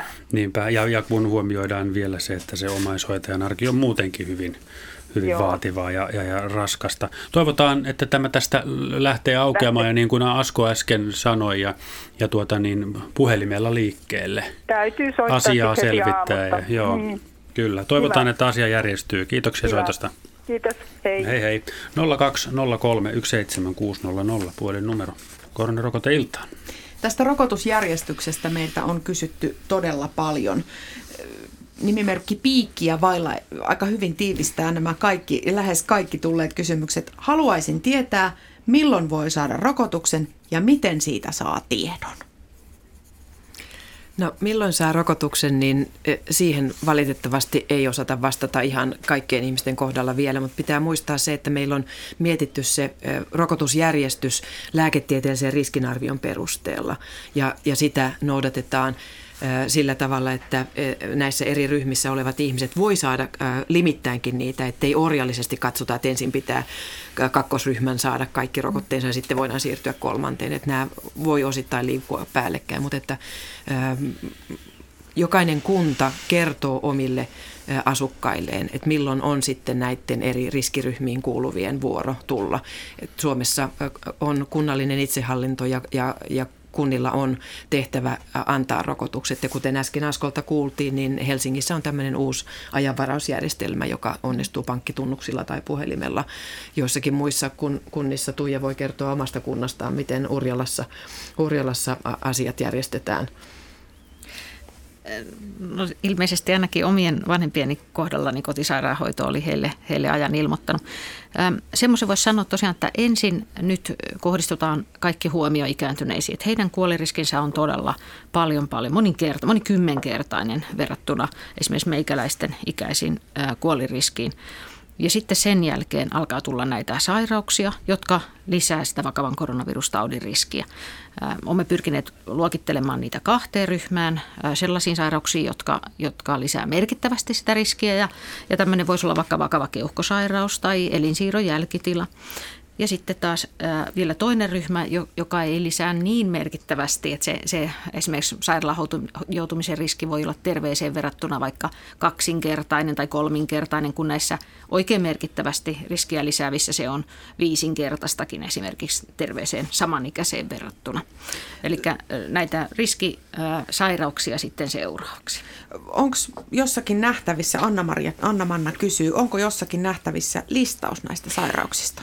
No tota, tällä hetkellä näitä sairauksia me ei olla vielä ihan loppuun asti julkistettu. Meillä on vielä hiukan siinä tutkimusta kesken. Eli me olemme käyneet läpi nämä noin neljäkymmentätuhatta suomalaista koronapositiivista henkilöä ja katsoneet heidän kohdaltaan sairaalaan joutumisen riskiä ja, ja tehohoidon riskiä ja kuoleman riskiä ja yhdistäneet rekisteritietoja niin, että, että olemme saaneet erilaisille sairauksille sitten näitä riskimittoja. Toki me olemme kansainvälistä kirjallisuuttakin lukeneet, mutta että ihan oikeastaan senkin takia, että nyt huomio pitäisi keskittää näihin ikääntyneisiin näiden rokotuksiin ja, ja tota, ihan lähi, eh, lähiviikkoina, lähipäivinäkin jo saattaa tulla mm. ulos nämä riskiryhmät.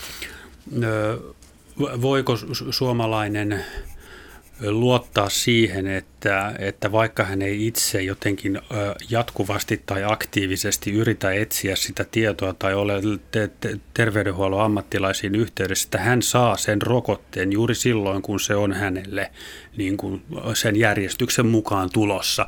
Voiko hän olla luottavaisin mielin sen suhteen, ettei tarvitse siellä hämärässä mökissä miettiä, että, että kun se puhelin soi, että nytkö se on meikäläisen vuoro, että, että, että, että se tulee kyllä. Joo. Kansallisessa rokotusohjelmassa se pääidea on, että ei tarvitse olla hyvin tietoinen asioista tai ei tarvitse äh, tavallaan ottaa kovasti selvää, äh, jotta pystyisi saamaan tämän etuisuuden. Mm. Et se, se kattaa oikeastaan meidän koko rokotusohjelmaa. Se, se pyritään äh, tekemään niin, että, että kaikilla on taatusti mm. mahdollisuus. Ja, ja kyllä nämä riskiryhmätkin yritetään pitää äh, niin ymmärrettävinä, että, että jokainen sitten, ja ihan paikallislehdissä voidaan niitä ilmoittaa ja näin, että, että saadaan jokainen mm. tietämään Kyllä. siitä, koska se oikein rokotusaika on. Ja vielä nimenomaan vaikka ilmaisjakelulehdessä niin menee vähän vielä paremmin, vähän vielä paremmin perille. No. Mutta tämä ajatus kuitenkin, että kun tässä on vuosi jännitetty ja nyt pitäisi alkaa jännittää vielä rokotetta, että se dominoi ihmisten ajatuksia, että he voivat saada viranomaisilta semmoisen luottamuksellisen tiedon, että okei, että me hoidetaan tämä asia ja se tulee sen mukaan, kun se asia menee ja teidän ei tarvitse tässä nyt aktiivisesti ponnistella sen eteen, että jäisi välistä. Näin, näin juuri, ja T H L-sivuille on tulossa semmoinen ihan niin kuin graafi, jossa näytetään, että missä kohtaa nyt tätä ohjelmaa mennään, että nyt iäkkäitä ihmisiä kahdeksankymmentä vuotta ja yli omaishoitajineen ja, ja hoitajineen rokotetaan, ja sitten seuraavaksi tullaan näihin, näihin seitsemänkymmentäviisi-kahdeksankymmentävuotiaisiin ja sitten seitsemänkymmentä-seitsemänkymmentäviisi-vuotiaisiin. Siellä, sinne tulee olemaan tämmöinen graafi meidän verkkosivulta, joka, jos se jonkin verran auttaa sitten, että katsotaan, että nyt ollaan viikossa neljä ja mitäs nyt sitten tapahtuu. Että, ja ja sitten, sitten kunnat hoitaa sen omien asukkaittensa informoinnin. Ehkä se tärkein asia tässä vaiheessa on, että sen verran katsoisi, että milloinka se minun vuoroni tulee, että nyt ei kaikki ryntää kyselemään. Että milloin minä saan, kun tässä mennään nyt aika pienillä määrillä ja tiettyjen riskiryhmien mukaan, että sitten jossain vaiheessahan tullaan siihen, missä niin sanotusti tavallinen kansa, jolla ei ole kovasti ikää eikä riskiryhmiä, niin ruvetaan rokottamaan. Ja silloin varmaan, varmaan kaikki sen saa jonkinlaisen ikäryhmäluokittelun mukaan. Mutta tässä vaiheessa se, että ennen kuin tarttuu puhelimen kampeen, niin hieman, hieman katsoa, että kuulunko minä tähän ryhmään, jota nyt rokotetaan. Kunnilla on siis vastuu näiden rokotusten järjestämisestä, ja tähän liittyen on tullut tosi paljon kysymyksiä, kun ihmiset ovat lähteneet koronakaranteeniin vaikka toiselle kesämökkipaikkakunnalle, ovat asuneet siellä käytännössä ja vuoden, eivätkä ole mitään kontaktia kehenkään pitänyt, niin muun muassa Antti Sneko on laittanut kysymyksen, voinko saada koronarokotteen mökkipaikkakunnallani vai ainoastaan virallisella kotipaikkakunnalla? T H L on suositellut, että ei olla nokon nuukaan tarkkoja, että katsotaan, että missä, missä ihminen asuu, vaan että siellä, missä hän eniten aikaansa nyt viettää, että siellä hän sen saisi. T H L käy tämmöisiä E R V-sairaanhoitopiirikeskusteluita viikoittain, ja siellä ollaan korostettu, että tämmöinen tietty joustavuus niin on toivottavaa tässä yhteydessä. Sitäkin on paljon kysytty, että jos perheessä on yksi riskiryhmäläinen, olkoon nyt sitten vaikka iän tai muun puolesta, hänet rokotetaan, niin saako, niin miksi kaikkia saman perheenjäseniä ei rokoteta yhtä aikaa? Omaishoitajille tämä mahdollisuus on järjestetty, mutta Tuija Leino, miten se menee sitten sellaisessa perheessä, jossa ei ole omaishoitosuhdetta, mutta on vaikka yksi riskiryhmäläinen ja perheeseen kuuluu kolme muuta? No etenkin kun tässä alussa rokotetta tulee aika pieniä määriä, niin ne on kyllä äm, aika tarkkaa kohdennettu nyt näihin itse näihin henkilöihin, joilla on se korkea riski. Mutta sitten kun me ollaan rokotettu iäkkäät ja nämä mainitut riskiryhmät, niin mihin Asko äsken vähän viittasi, että, että sen jälkeen sitten ää, riippuen siitä, mitä rokotteita meillä silloin on ja mikä, tila, mikä epidemiatilanne meillä silloin on, niin silloin on tietysti mahdollisuutta ää, kohdentaa just mm. esimerkiksi tämmöisiä lähipiirirokotuksia, että yritetään rokottaa mahdollisimman paljon riskiryhmäläisten ehkä läheltä, jos ei ää, läheltä, tai, tai sitten, sitten voidaan ikäryhmäperusteisesti tai jotenkin kontakti, kellä on eniten kontaktia. Kaikki tällainen on periaatteessa sitten vielä sen jälkeen mahdollista. Ää, mutta että tässä tilanteessa, kun rokote toimii, tuntuu toimivan aika hyvin myös riskiryhmäläisillä itsellään, niin, niin silloin sen perheen tai lähipiirin rokottaminen ei ole niin tärkeää kuin esimerkiksi influenssarokotteen kohdalla, joka toimii aika paljon huonommin ikääntyneillä ja, ja vakavasti sairaalla. Että silloin se lähipiirin rokottaminen on tärkeämpää. Tässä, tässä sitä epäsuoraa suojaa niin ei, ei, se ei ole tässä niin tavoitteena eikä tarvita niin paljon. Missä vaiheessa työterveys tulee mukaan rokottamaan työikäistä väestöä? Jossain vaiheessa. No itse asiassa tällä hetkelläkin työterveyshuolto rokottaa, kun me puhutaan tehohoitajista ja lääkäreistä, ensilinjan työntekijöistä, Hoiva, hoivakotien työn, työntekijöistä, niin kyllä, mutta se on ehkä sairaaloiden ja sitten näiden hoivalaitosten työterveyshuolto, joka tällä hetkellä rokottaa henkilökuntaa. Tästä rokotejärjestyksestä on kysytty paljon, ja yksi asia, joka on noussut monessa kysymyksessä esille, on rokotevuoron siirto. Eila kirjoittaa näin, että hän on pian seitsemänkymmentäseitsemänvuotias sairaanhoitaja äiti. Kuulun siis ikäryhmään, joka kenties rokotetaan jo ennen kesää tai sitten ei. Nuori lapseni on C P-vammainen, astmaan sairastava, pian neljäkymmentävuotias, fiksu korkeakoulututkinnon suorittanut poika. Onko mahdollista, että annan rokotusvuoroni hänelle ja jään odottamaan omaa rokotustani? Ja tähän liittyen oli tullut toinenkin kysymys, jossa yli seitsemänkymmentävuotias pariskunta kysyi, että voivatko he, koska elävät jo eristyksessä, niin voivatko he antaa oman rokotusvuoronsa omalle pojalleen ja hänen vaimolleen, jotka pyörittävät lypsykarjatilaa. Eli jos he sairastuvat, niin käsissä on katastrofi. Miten vastaat, Hanna Nohynek? Voiko rokotusvuoron siirtää tai testamentata jollekin? No valitettavasti tällä hetkellä tämä ei ole mahdollista. Että tässä on lääketieteellinen riskinarvio, jonka pohjalta tämä rokotusjärjestys on tehty. Että tiedän, että on maita, joissa ajatellaan, että on jotain avainammattiryhmiä, joita rokotetaan, mutta, mutta Suomessa on lähdetty siitä, että tämä on lääketieteellinen riskinarvio, jota ohjaa se, että me halutaan mahdollisimman paljon tautitaakkaa vähentää, kuolemia vähentää, menetettyjä elinvuosia vähentää ja, ja varmistaa terveydenhuollon kantokyky ja, ja tämä ohjaa sitä meidän rokottamista tällä hetkellä. Tämä ei ole tavallaan semmoinen niin kuin saatu, saatu bonus, jonka voi sitten luovuttaa eteenpäin. Kello yhdeksäntoista kaksikymmentä Radio Suomessa keskustellaan ja haetaan vastauksia teidän laittamiin koronarokotekysymyksiin. Voit vielä myös soittaa nolla kaksi nolla kolme yksi seitsemän kuusi nolla nolla puhelinnumero. Rokotusjärjestykseen liittyy tavallaan tämäkin asia, jota useammassa kysymyksessä nostetaan esiin. Kun tuota ilmaantuvuuskarttaa Suomessa katsoo, niin siellä on punaisempia pisteitä kuin toiset, niin muutamakin kysymys on, että, että, että olisiko ö, rokotepainoa kohdistettava näihin punaisiin ilmaantuvuuspisteisiin sen sijaan, että niitä rokotetaan sellaisissa paikoissa, joissa tämä ilmaantuvuus on hyvin matala. Että Itä-Helsinki ja rokoteasema pystyy. No tota... Kyllä tätä jonkin verran siinä, kun rokotuksen järjestystä alettiin muokata tai tehdä, niin jonkin verran mallinnettiin, että, että kuinka paljon tämmöisellä alueellisella rokottamisella voitaisiin sitten ehkä aikaisemmin sammuttaa tätä epidemiaa tai päästäisiin jotenkin, jotenkin siinä niskan päälle.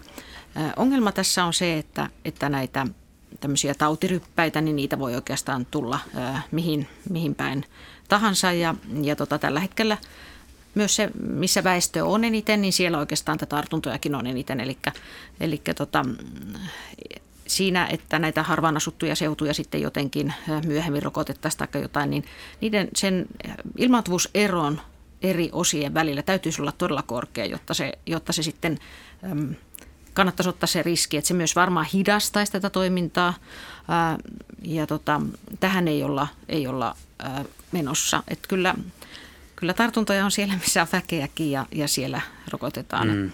Niin, eli siis kyse siis lukumääräisesti. Siellä, missä on paljon ihmisiä, niin siellä näitä tulee tietysti niin kuin lukumääräisesti paljon. Eli siis näiden teidän mallinnusten perusteella siitä ei olisi hyötyä, että ne tiheimmät asutuimmat ja, ja, ja missä olisi eniten ilmaantuvuutta, että niitä ei kannattaisi rokottaa aikaisemmin.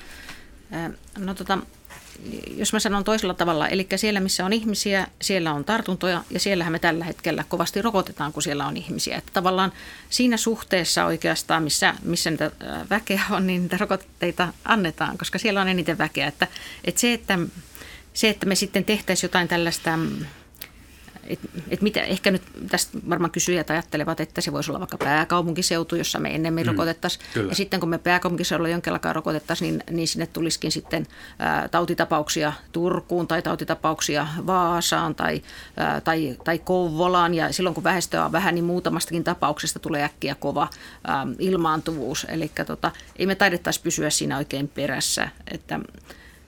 Näiden alueiden välillä kuitenkin on niin paljon liikkuvuutta, että, että pidemmän päälle tämmöinen alueellinen rokotusohjelma, niin se ei, ei tuottaisi sitten paljon sen enempää. Olen kyllä nähnyt tällaisia ehdotettavan ja, ja tota, kyllä me on sitä hiukan mallinnettu. No, nämä rokotemäärät on niin pieniä, että sille ei vielä voida sen taudin esiintymiseen ja etenemiseen vaikuttaa rokotuksilla. Että sitten ehkä ainoa perustelu olisi se, että siellä missä tautia on enemmän, niin sillä riskiryhmäläisellä on hieman isompi riski saada tauti, että se olisi peruste sille erilaiselle rokotusjärjestykselle, mutta kuten Tuija sanoi, niin varmaan on hyvin hankala sitä hallinnoida. Tästä rokotteen saatavuudesta on tullut todella paljon kysymyksiä. Tartutaan tähän aiheeseen vielä ennen kuin kello lyö kaksikymmentä, mutta mennään sellaiseen asiaan, joka on todella monia kuulijoita askarruttanut, ja se liittyy siihen, että kenelle tämä rokote sopii, ketkä voidaan rokottaa. On paljon sellaisia sairauksia, ihmiset pohtivat, että voiko tämä ja tämän lääkityksen kanssa, voinko mä ottaa rokotteen, jos mulla on tämä ja tämä sairaus. Ja itse asiassa tähän liittyen meillä olisi kuuntelijalta kysymys. Aila täällä, hei. Haluaisin tietää, miten rokote vaikuttaa iäkkääseen henkilöön, joka sairastaa vaikea-asteista munuaisten vajaa toimintaa. Kestääköhän tämän rokotuksen? Kiitos. No, näissä tutkimuksissa niin on otettu myöskin sairaita ihmisiä mukaan, mutta ei määrällisesti kovin paljon, että on paljon erilaisia sairasryhmiä, joista suoranaisesti ei tiedetä, että, että miten he tulee reagoimaan rokotteeseen, mutta tässä tulee taas nyt sitten tämä hyöty-haitta-ajattelu ja riskinarvio yksilöllisesti, eli jos ihminen sairastaa vakavaa munuaisten vajaatoimintaa, niin hän on suuressa koronataudin riskissä ja, ja jopa kuolin riskissä, että, että hänen kohdallaan niin, niin punnitaan se, että mikä on se sairastumisen todennäköisyys ja sairastumisen aiheuttama, aiheuttama tota, vakava tilanne ja, ja verrataan sitä sitten mahdolliseen rokotteen aiheuttamaan haittaa. Että tässä ilman muuta hänen kohdallaan niin, niin, niin äh, sairastuminen olisi paljon vakavampaa kuin mahdollinen äh, harvinainen haitta. No, kuuntelijamme Lisbeth kääntää mm, asetelman toisinpäin. Hän kysyy, että estääkö joku sairaus rokotteen ottamisen? Ei oikeastaan mikään sairaus niin, että me tällä hetkellä tiedettäisiin. Ainoastaan se, että jos on saanut vaikean allergisen reaktion sille rokotteelle, niin sen jälkeen ei enää sillä, sillä rokoteta. Ja sitten aikaisemmin ohjelmassa puhuttiin näistä hyvin hauraista ihmisistä, joille sitten tämmöinen mahdollinen vakava haitta olisi, olisi elämänlaatua niin huonontava. Et, et nämä on oikeastaan ne kaksi syytä, mitä tällä hetkellä sanotaan, että ei, ei pidä rokottaa.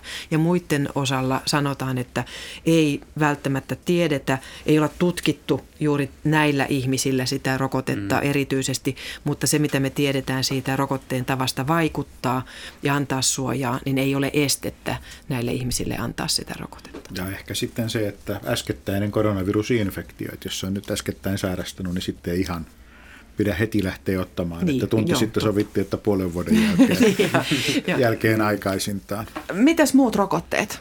Jos on ihan hiljattain saanut vaikka jonkun pneumokokkirokotteen tai muuta, niin, niin voiko silti turvallisin mieli mennä ottaa koronarokotteen?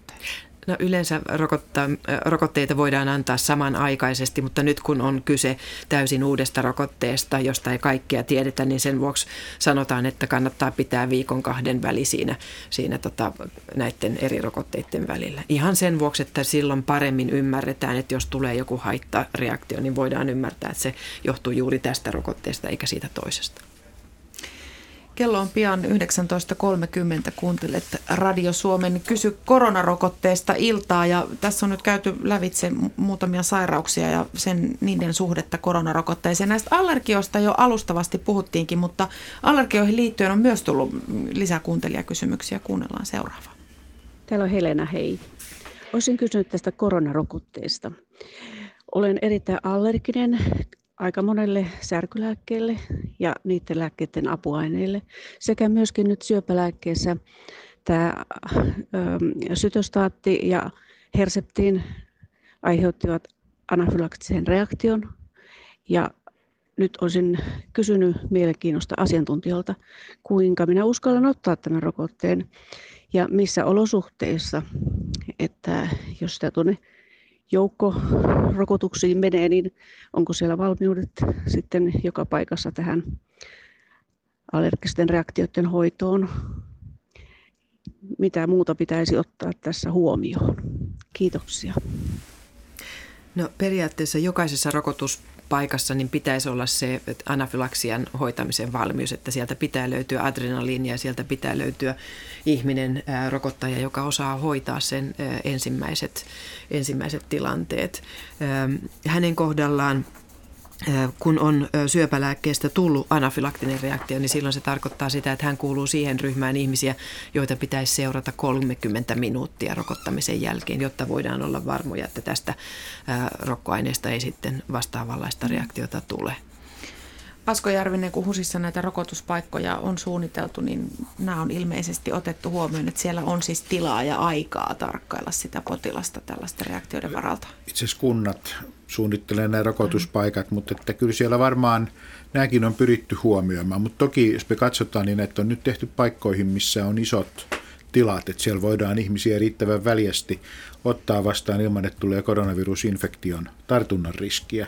Eli nämä on, ei välttämättä ole terveysaseman yhteydessä eikä välttämättä ole sairaalan lähellä. Että, että kyllä jos kovasti aprikoittaa, niin kannattaa ainakin kun rokotusaikaa tilaa, niin kertoa näistä omista vaikeista allergisista reaktioistaan sitä edeltävästi. Ja varmaan jossain vaiheessa pohditaan, miten tämmöisille hyvin allergisille ihmisille uskalletaan näitä antaa. Mutta kuten Hanna tässä kertoi, niin nämä uudet tällä hetkellä käytössä olevat rokotteet on ihan uuden tyyppisiä, että useinhan allergiset reaktiot tulee aineille, joita elimistö on aikaisemmin kohdannut, ja näitä ei ole ainakaan vielä ehtinyt ää, todennäköisimmin kovin moni, moni niin kuin nähdä, mutta toki kun tässä tulee kaksi rokotusta, niin siinä jälkimmäisellä kerralla se allergisen reaktioriskikin varmaan on vähän isompi. Ja ne rokotuksesta tulevat oireet voi olla voimakkaampia sen kakkospiikin jälkeen, eli sitäkään ei pidä säikähtää. Kyllä, siinä vaiheessa se puolustusvaste on herännyt ja sitten ne muut kuin allergiset reaktiot, eli se elimistön puolustusvasteen aikaan samat joko reaktiot siellä rokotuspaikalla tai sitten nämä lämpö-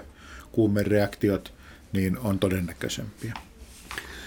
Ö, Annukka kirjoittaa näin. Ö, Hänellä on tytär, joka toimii terveydenhuoltoalalla, ja tytär on keväällä sairastanut koronan ja nyt on ollut rokotukset.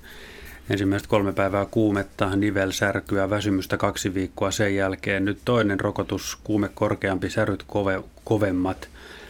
Annukka kysyy, että onko tällaiset oireet normaalia rokotuksen jälkeen ja eikö ne ole aika lailla linjassa just sen kanssa, mitä tässä on aikaisemmin puhuttu. No itse asiassa meillä, kun on katsottu henk- sairaalahenkilökuntaa, joka on sattunut sairastumaan koronaa aikaisemmin, niin on kyllä kertonut ihan samantyyppisistä, vähän rajummista reaktioista kuin nämä muut, että se kuvastaa, että siellä on sitä puolustusvastetta vanhastaan taustalla sen sairastetun taudin pohjalta. Ja tietysti nyt kun teoretisoida ja pohditaan, niin voisi miettiä, että riittäisikö tämmöisille ihmisille oikeastaan vain yksi rokotuskerta, mutta tästähän meillä ei ole tietoa eikä sen takia ole ohjeita osattu antaa, vai osataanko? Ei, ei vielä, mutta että tietoa kertyy ja, ja varsinkin just tämmöisten henkilöiden kohdalla niin, niin on, on hyvä meidän seurata sitten, että Isossa-Britanniassa on tutkimus käynnissä, jossa katsotaan yhden annoksen ohjelmalla, että, että kuinka pitkälle sitten tämmöisillä sairastuneilla niin ne vasta-aineet kestää yhden annoksen jälkeen. Meneillään on aikamoinen selvitystyö, noin niin kuin kansanterveydellisestä näkökulmasta. Etkö sä tuota niin sanonut, Tuija, että tällaista interventioa ei ole aikaisemmin tehty? Niin, kyllä tämä on kansanterveydellisesti iso interventio, että, että yritetään todellakin väestöä näin laajasti rokottaa ja kahdella annoksella, että, mm. että esimerkiksi silloin kun meillä oli se sokeripala, niin siinähän riitti yksi annos ja, ja se oli helpompi toteuttaa muutenkin. Siinä ei, ei tarvinnut laimennella ja sulatella ja, mm. ja tota, näin. Muistan sen jonotus kerran. Ja Minä myös, ja se oli siihen asti sen elämäni mahtavin rokotuskokemus, koska se ei sattunut yhtään. Niin kuin se otettiin suun kautta. Sokeripalassa. Sokeripala oli oikein. Se oli suorastaan herkullinen. Otetaan seuraava soittaja lähetykseen. Ykä on meillä linjoilla, ja Ykä haluaa taistella valeuutisia vastaan. Hyvää iltaa. No iltaapäin iltaan. Minkäslaisin keinoin lähtisit rokotteisiin ja liittyviä, liittyviä valeuutisia vastaan taistelemaan? No mä tota, on itse asiassa vähän niin kuin melkein raivona tuosta, kun mä en itse asiassa niin kuin ole tuolla somessa koskaan pyörin, mutta että kun mä jopa luen näistä iltapäivälehdistä tällaisia jotain entisiä jääkiekkoilijoita, jotka sanon puhuu tällaisesta, että käyttäkää järkeä, niin ei, ei tarvitse ottaa rokotteita, ei mies, joka on tuhonnut itseänsä jo ajat sitten kuitenkin, mutta joka tapauksessa, miten, niin kuin, onko teillä jotain vastakampanja näille idioteille, jotka tuolla somessa tätä rokotevastaisuutta kehittää. Mä oon Ykän kanssa täysin samoilla linjoilla. Mun mielestä sellaisille ö, ihmisille, jotka tuolla lailla mm, jotenkin masinoi jotain ihmeellisiä toimenpiteitä niin kuin, ö, ö, muita vastaan, niin pitäisi olla jotenkin paljon kovemmat sanktiot. Joo, niin. No, mulla siis... oli se kysymys, anteeksi, mä keskeytän, anteeksi, sori. Tämä kysymys itse asiassa alun perin lähti siitä, että kun silloin kun tämä rokotusrumba on vedetty läpi, näin mahdollisesti siis kakkoskierros ja näin päin pois, ja ne, jotka sitten tämän rokotuksen on saaneet, ja sitten ne, jotka ei ole sitä ottanut ja sairastuukin sittenhän koronaa jostakin syystä, niin olisiko meillä mahdollisuus semmoinen, kun yhteiskunnan rahoillahan tuolla makaillaan ja teho-osastolla ja missä tahansa, niin olisikin semmoinen systeemi, en tiedä pystyisikö tällä tekemään, että ne, jotka ei ole sitä rokotetta ottanut ja saa sitten taudin, niin ne maksaisikin sitten ihan sen täysmääräisen, mikä on se oikea teho-osastohinta, paljon se nyt on pari tonnia vuorokaudessa ynnä muuta, ynnä muuta, niin siinä rupesi naaman jykimään varmaan kyllä. Mitäs asiantuntijat sanoo? No joo, mielenkiintoinen ajatus, mutta että Suomessa on ehkä sitten lähdetty siitä, että, että kuitenkin sosiaaliturva kuuluu kaikille, että huolimatta siitä, että onko rokotevastustaja vai ei. Mutta on, on samaa mieltä Ykän kanssa, että, että valeuutiset on, on hankala asia ja, ja tota, jotain pitäisi tehdä. T H L on ollut mukana tämmöisissä disinformaatiokampanjoissa ja, ja yrittämässä ymmärtää, että mistä nämä nousee ja miten järkevimmin sitten näitä vastaan, vastaan tota, vastakampanjoita. Ja, ja kyllä meidän viestijät on, on tekemisissä valtioneuvoston ja, ja muiden laitosten kanssa, että yhdessä, yhdessä yritettäisiin. Mutta nämä on, nämä on vaikeita asioita, että miten niihin sitten puuttuu. Että usein itse sanon, kun on saanut tämmöisiä, että eihän tämä ole mistään kotoisin ja, ja, ja tauti on helppo kuin mikään ja siitä toipuu ihan hyvin, niin, niin sanon, että menkää puhumaan Askon kanssa ja menkää teho-osastolle ja katsomaan, kuinka helppo se sitten on. Kyllä. Että, että realiteettiterapiaa vähän. Joo. Joo, ei se ole jännä, miten tuota, siis itse asiassa tämä koko somen maailma, niin kuin sanoin, mä en siellä itse pyörin, mutta sitten niin, mitä mä tässä minullakin on muutamia semmoisia tuttava piirissä, jotka on näitä rokotevastaisia, niin sitten kun ei oikein viitsisi ihan hirveästi loukata, tuota, vaikka mä oonkin aika suorasukainen jätkä kyllä, mutta sitten taas toisaalta ei viitsisi suvukasvuta riitellä jostakin tämmöisistä, että mutta jotenkin musta on ihan järjettömän karseita, että mm. sitten nämä samat ihmiset, jotka niinku saattaa sitten kyllä olla sen jälkeen sitten nöyrää ja tulla tosiaan, että musta joku tämmöinen voisi olla, että, mutta niin kuin sanottiin tietenkin Suomessa mennään nyt näin, mutta mm. kumminkin, että, mutta en mä enempää, tämä oli, tämä oli tämmöinen ajatusheitto vaan, että kyllä, hyvä joo, ja nämä on hyvä ohjelma, kiva, niin, anteeksi niin. Joo, kiitos, tämä oli erittäin hyvä esiinnosto, Ykä sulta, ja nyt Mikkelissä sitten vaan odotetaan, että milloin sinä, sinun, no, sinä täällä räntäsateessa, no, täällä räntäsateessa odotellaan, mutta kyllä sitä mennään heti kuvaan päin. No niin, all right, ei mitään, okay, hyvä tille, moikka. Samoin sinne, kiva, moi moi. nolla kaksi nolla kolme yksi seitsemän kuusi nolla nolla rokote. Iltaa jäljellä kaksikymmentä minuuttia. Tähän rokotevastaisuuteen liittyy hirvittävän paljon erilaisia salaliittoteorioita ja näihinkin liittyen meille on tullut tosi paljon kysymyksiä. Ja suurin osa näistä kysymyksistä koskee näitä rokotehaittoja. Miksi rokotehaittoja ei Suomessa tilastoida asianmukaisesti? Muun muassa tällainen kysymys on Jennyltä tullut. Mitä asiantuntijat vastaavat? Miksi ei tilastoida asianmukaisesti? Eli tässä tiedetään jo, että niitä ei tilastoida asianmukaisesti. No, tuohan ei oikeastaan pidä paikkaansa, ymmärrä Jennin huolen, mutta että Fimea on se, joka tällä hetkellä ottaa vastaan rokotushaittaepäilyilmoituksia. Ja jos menee Fimean sivuille ja katsoo sieltä usein kysyttyjä kysymyksiä koronarokotteesta, niin ensimmäisenä tulee heidän joka päivä päivittämänsä korona rokotehaittailmoitukset, huolimatta siitä, onko siinä kyseessä syy-seuraussuhde vai ei. Että se, se on kyllä hyvin läpinäkyvää tällä hetkellä ja Fimea myöskin kerran viikossa tekee yhteenvedon niistä, että sieltä voi käydä katsomassa, että mikä on sitten ollut, ollut vakava haitta ja mikä on ollut ei-vakava haitta ja mitä syy-seuraussuhteesta on ajateltu. Että kyllä ne ainakin koronarokotteiden osalta niin tällä hetkellä tilastoitu oikein hyvin ja Fimea välittää ne tiedot myöskin Euroopan lääkeviranomaiselle, jolla on oma tietokantansa, mistä kuka Kuka tahansa voi käydä katsomassa, että mitä näistä koronarokotteista on raportoitu, minkälaisia erilaisia elin, elimien haittoja tai reaktioita.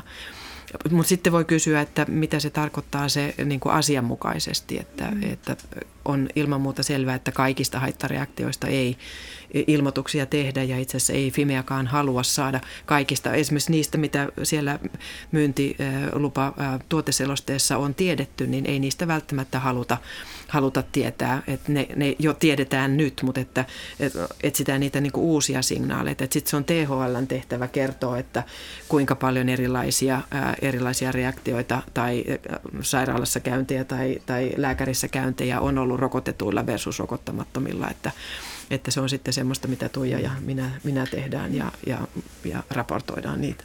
Sitten ehkä aina täytyy miettiä, että ne rokotteen haitat pitäisi aina suhteuttaa siihen taudin riskeihin ja haittoihin. Ja useimmitenhan ne rokotteen riskit ja haitat on pienempiä kuin se sairastetun taudin riski. Ja tämä on oikeastaan rokotusten perusidea. Eli rokotteita ei anneta tauteihin, jotka on niin lieviä, että, että se rokotteen haitta, harvinainenkin haitta voisi olla vaarallisempi harvoin tulleena kuin mitä se on, on tuota, äh, sitten saira- sairauden tuomana.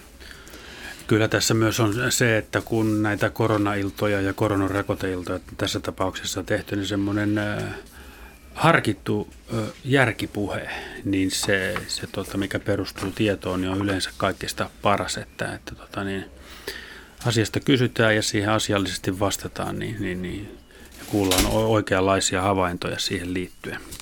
Mutta meillä oli nyt... Otetaan öö, tähän liittyen ly- joo, kuuntelijakysymys. Kysymys. Mehän puhutaan nyt sellaisista välittömistä allergisista reaktioista ja, ja, ja tota, sellaisista haittavaikutuksista. Aika montaa kuuntelijaa on askarruttanut esimerkiksi koronarokotteen pitkäaikaisvaikutukset. Mitä niistä voidaan tietää, kun se rokote on ollut niin, olemassa niin vähän aikaa? Tähän liittyen kuuntelijakysymys.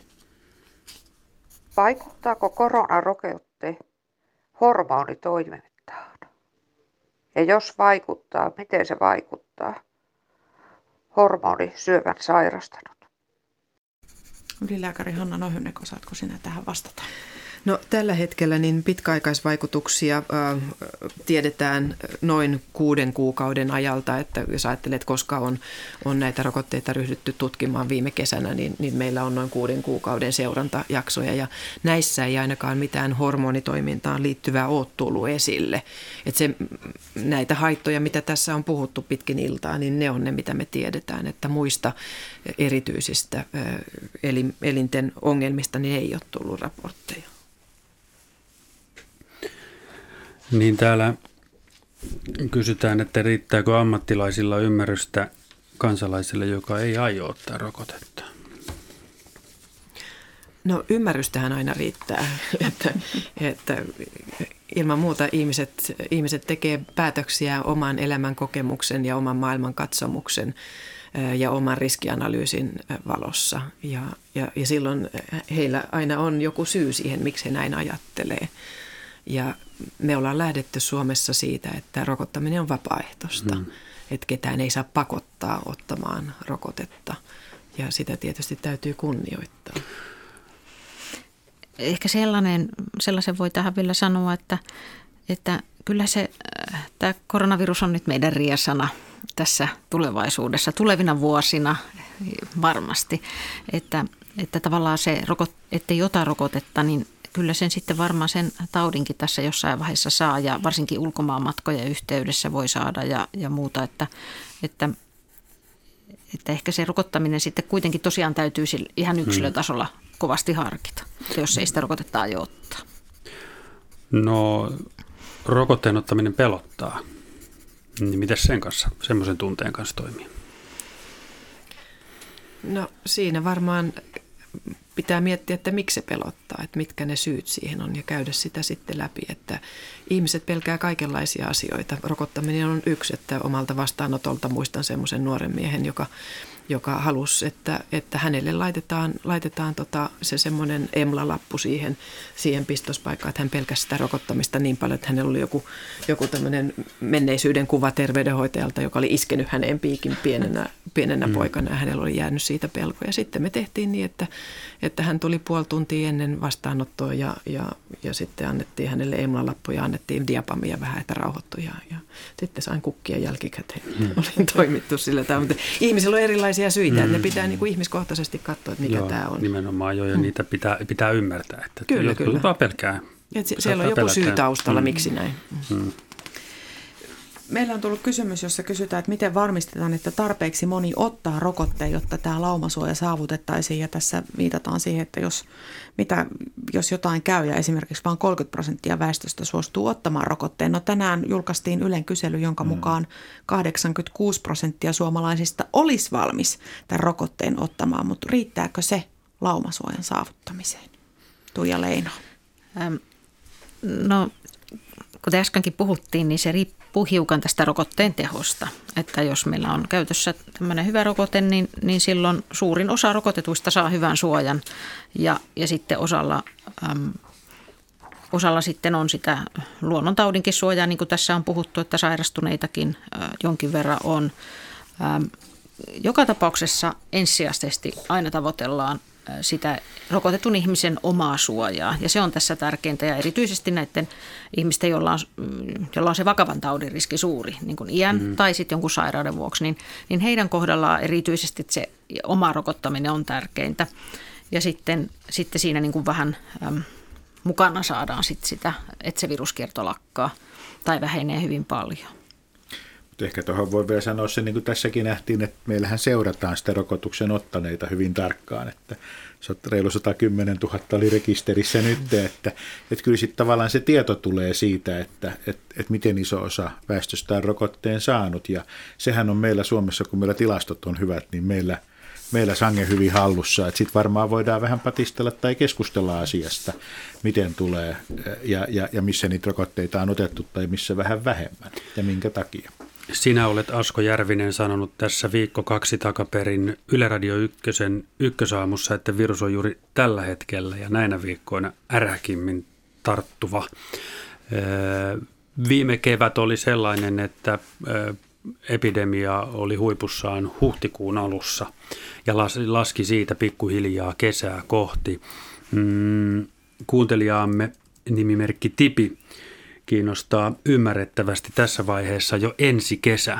Jos tähän viime kevään skenaarioon ja kesän skenaarioon nyt lyödään vielä tämä rokote, niin pääseekö Tipi, niin kuin hän kysyy, ensi kesänä musiikkifestareille Suomessa? Tämä on tämmöinen, mitä me vähän huonosti tietysti tässä vielä tässä vaiheessa nähdään, mutta että jos me saadaan rokotteita hyvin ja, ja tota, tauti kehittyy kuten viime keväänä, eli että tämä vuoden aikakierto olisi sillä tavalla suotunut, että kesällä olisi vähemmän, niin mä pitäisin sitä kyllä jonkinlaisen ää, niin kuin realismin rajoissa, että se voisi olla mahdollista. Mutta hirveän paljon varmaan riippuu siitä, että mikä tämä rokotetuotanto ja rokotteiden saaminen tänne meidän, meille maahan nyt tulee olemaan. Tästä rokotteiden saatavuudesta meille on tullut ihan valtavan paljon kysymyksiä. Mennään niihin ihan juuri, mutta yksi nopea kysymys, joka liittyy siihen, että rokottaminen on vapaaehtoista ja testaaminenkin kaiketi on va- vapaaehtoista, vai voiko ihmisen rajoilla pakottaa koronatestiin? No, tota, meidän tartuntatautilaki antaa mahdollisuuden niin kuin kohdennetusti tehdä tämmöistä niin kuin testauksen, testauksen tota, tai pakkotestausta silloin, kun on syytä epäillä, että jollakin ihmisellä tauti voisi olla, joka on yleisvaarallinen, kuten tämä koronavirusinfektio on katsottu. Että ainakin kohdennetusti sille, joka rajan yli tulee, tulee alueelta, jossa, jossa tautia on paljon, niin, niin, niin tämmöinen pakkotestaaminenkin on mahdollista. Samoin kuin karanteeniin asettaminen, jos ei muuten voida varmentua siitä, että tauti, tauti tuota, taudin tar, tartuttavuus olisi, olisi kurissa ja estynyt. Rokotteen saatavuudesta on puhuttu viime viikkoina paljon. Lähes kaikki rokotevalmistajat ovat ilmoittaneet, että oho, eipä me nyt ihan niin paljon pystytä sitä tuo, tuottamaan, kun tilattu on. Viimeisimpänä AstraZeneca on ilmoittanut, että nämä rokotetoimitukset todennäköisesti tulee viivästymään, jos se myyntilupa heltiää. Tuotanto-ongelmat on perusteena. Miten hyvä selitys tämä tuotanto-ongelmat on? Ovatko he vaan myyneet, kun kerran ostajia on, riippumatta siitä, että pystyvätkö tuottamaan vai eivät? No mä luulen, että kun tässä on uusia tekniikoita, mitä käytetään, niin, niin ehkä ollaan oltu yltiöoptimistisia siitä, että, että ne menee kaikki ihan sataprosenttisesti putkeen, eikä ole sitten otettu huomioon sitä, että voi tulla odottamattomia laatuongelmia tai odottamattomia kapasiteettiongelmia raaka-aineiden tai muiden suhteen. Et, että, tämä tietysti pitäisi kysyä valmistajilta itseltään, että mikä heidän näkemyksensä mukaan, niin se, se suurin syy on, on näin, mutta tämä on, tämä on mun arvaukseni asiasta. Tuija Leino. Kaiken kaikkiaanhan me ollaan saatu rokotteet tosi nopeasti verrattuna siihen, mitä me ajateltiin esimerkiksi keväällä, että milloin tämmöinen rokote voi olla mahdollinen, että, että toimiva rokote, testattu rokote on olemassa ja että, että sitä on pystytty tosiaan jakamaan jo näinkin paljon, että se on ehkä semmoinen lähtökohta, että me ollaan kovasti edellä ehkä siitä ihan realistisesta aikataulusta, mutta sitten sen päälle nyt on tullut näitä, näitä hiukan hidastuksia, että kaiken kaikkiaan aika positiiviset tunnelmat siitä, että, että meillä on olemassa rokote, niin mulla ainakin on. Mm. Mites tota, Hanna, nyt meillä on kaksi rokotetta ja kohta ehkä toivottavasti kolme, mutta saadaanko me tässä pian vielä lisää? Saadaan, mikä todennäköisyys eli, eli sieltä on tulossa uusia adenovirusvektorirokotteita ja uusia proteiiniadjuvanttirokotteita, että näitä on tulossa kasapäin. Ja sen lisäksi maailmalla on rokotteita, jotka ei ole edes tulossa E U:hun, vaan mm. joita jo käytetään laajalti. Että, että niin kuin mitä Tuija sanoi, että nopeasti on edetty, että kun normaalisti menee kuudesta kahteentoista vuoteen, että saadaan, mm. saadaan rokote ja kaikille ei edes saada rokoteita. Kuinka niin, monta niin. vuosikymmentä me on odotettu H I V-rokotetta eikä sellaista ja. vielä ole, niin tässähän tämä on ollut aivan astronomista laukkaa. Kyllä. Onko todennäköistä, että saadaan nyt vielä talven tai kevään aikana? Kyllä, uusia. Kyllä siis adenovirusvektorirokote Johnson ja Johnson, niin odotetaan tämän kuun lopussa, ensi kuun alussa heidän tehotutkinustietojaan ja sen jälkeen, jos se on hyvää, niin silloin myyntilupahakemus siitäkin. Eli, eli näitä on tulossa. Mikä tämän astronomisen laukan on mahdollistanut?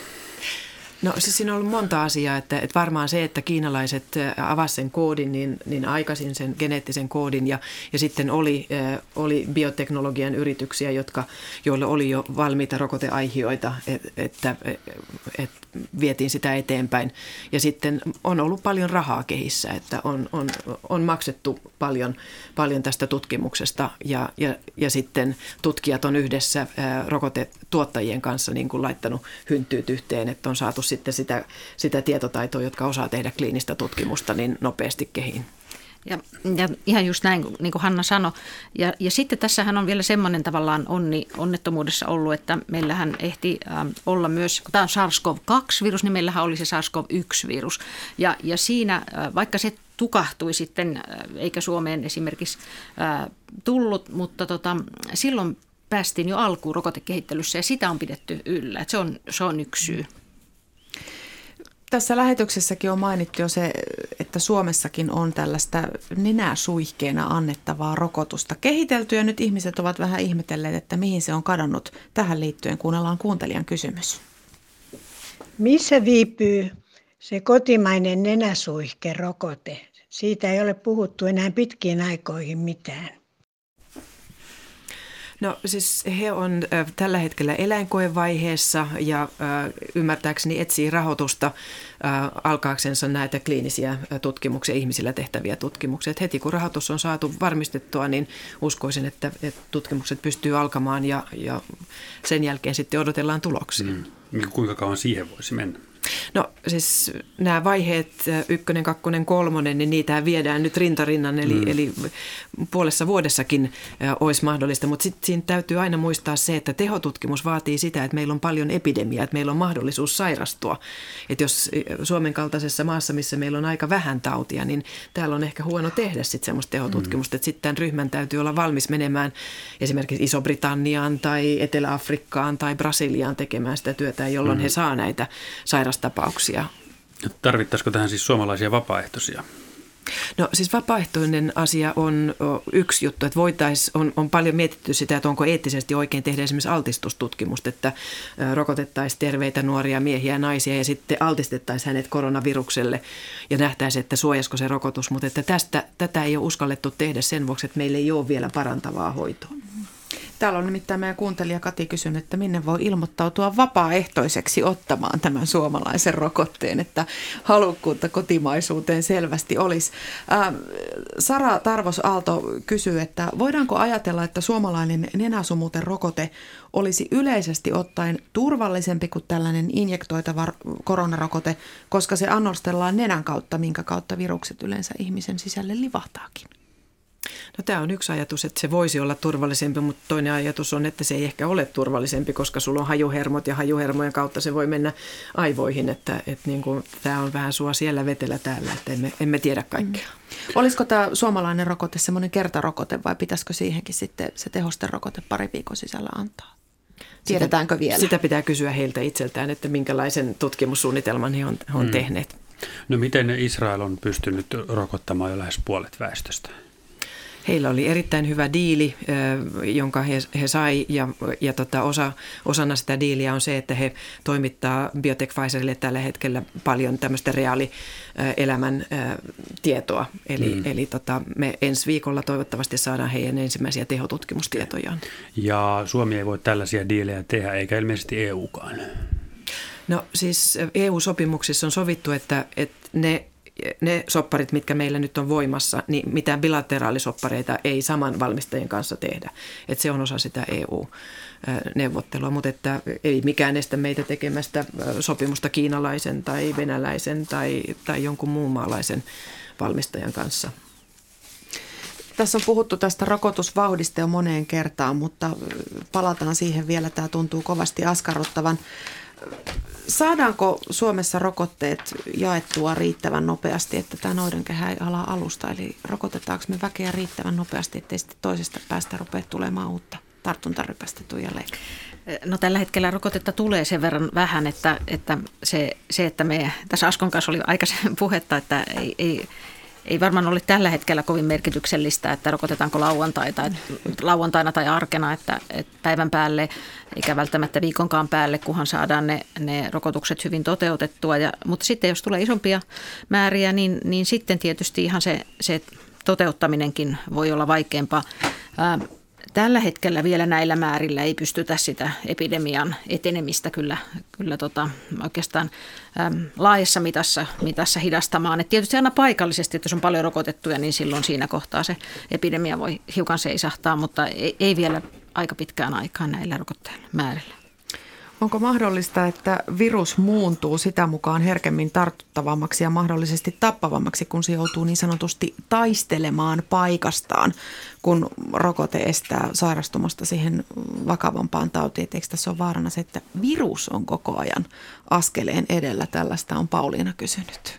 No siis virus on aina askeleen edellä. Niin on influenssan kanssa, niin on monen muun viruksen ja bakteerin kanssa. Että, että ne vaan lisääntyy niin paljon nopeammin kuin esimerkiksi ihmiset, että, että niillä niin kuin ihan evoluutiopaine on toisenlainen. Mutta toisaalta ehkä se rokote ei niin kauhean paljon sitä painetta siihen suuntaan tee, että silloin ehkä kiertää vähän vähemmän, kun on vähemmän niitä sairasteita toivon mukaan, mm. jos se rokote vaikuttaisi siihen tartuttavuuteen. Että sitten enemmänkin vaikuttaa varmaan se, että tämä tauti on kaikkialla maailmassa ja kier, pyörii siellä, että tämä taudista ei varmaan eroon päästä, että sitä tällä hetkelläkin pyörii siellä, missä ei rokoteta ja täällä, missä rokotetaankin, niin koko lailla. Tässä kysytään myös muista taudeista, kun koronarokotuksia on annettu riittävästi ja ihmiset uskaltavat tulla kuplista ulos, niin mitäs muut kiertävät sairaudet, tavallinen flunssa, vatsataudit, yleisesti piinaavat eri aikoihin vuodesta eri, eri virukset liikkuvat, niin nyt kun ihmiset tulee kuplista ulos, niin röyhähtääkö nämä muut taudit sitten ihan valtavasti, kun ne on nyt ollut vähenemään päin, kun ihmiset on ollut siellä karanteenissa? En mä usko, että ne röyhähtää, mutta varmaan me nähdään, että sit niitäkin tulee olemaan enemmän. Et nyt me on nähty se, että tämmöiset monet tavalliset infektiotaudit, niin niiden määrä on vähentynyt ää, aika merkittävästikin, kun ihmiset on, ihmisten kodisia kontakteja on ollut vähemmän ja meillä laskettiin ja katsottiin, että jopa tämmöisen pneumokokkibakteerin, joka on siis keuhkokuumebakteerin, sen aiheuttamia verenmyrkytyksiä on ollut vähemmän viime vuonna kuin tavallisesti. Että tämmöisten tiettyjen monien infektiotautien esiintyminen on vähäisempää ja varsinkin lapsilla on nähty se ja sitten on useita tutkimustuloksiakin. Kello lähestyy kaksikymmentä. Olet kuunnellut Radio Suomen Kysykää koronarokotteesta iltaa ja paljon ennättimme käydä asioita lävitse. Paljon jäi vielä sellaisia kysymyksiä, jotka jäävät avoimiksi, kun tämä rokotustahti tästä nyt kiihtyy ja uusia tutkimustuloksia ja muita saadaan, niin mä luulen, että saattaa kutsu käydä vielä kerran, koska kansalaisten tiedonjano tuntuu olevan suuri. Täällä lähetetään vielä teille paljon voimaa ja rakkautta. On varmaan aika haastavaa tehdä tuollaista työtä, olla puu ja kuoren, kuoren välissä, kertoa samat asiat kerta toisensa jälkeen ja kovasti kiitellään, että kiitos, että jaksatte asiantuntijat meille näitä, näitä asioita selventää. Täällä Radio Suomen studiossa vieraana ovat olleet T H L:n ylilääkärit ja rokoteasiantuntijat Hanna Nohynek ja Tuija Leino sekä Helsingin ja Uudenmaan sairaanhoitopiirin infektiosairauksien ylilääkäri Asko Järvinen. Kaunis kiitos kaikille teille, että pääsitte paikalle kuuntelijoiden kysymyksiin vastaamaan. Kiitos ja pysykää terveenä. Tämä on kehotus, johon on erinomaisen helppo varmasti meidän kaikkien yhtyä. Kello lähestyy kaksikymmentä. Radio Suomessa vuoroon aikamerkkiä Yle Uutiset. Yle Radio Suomi.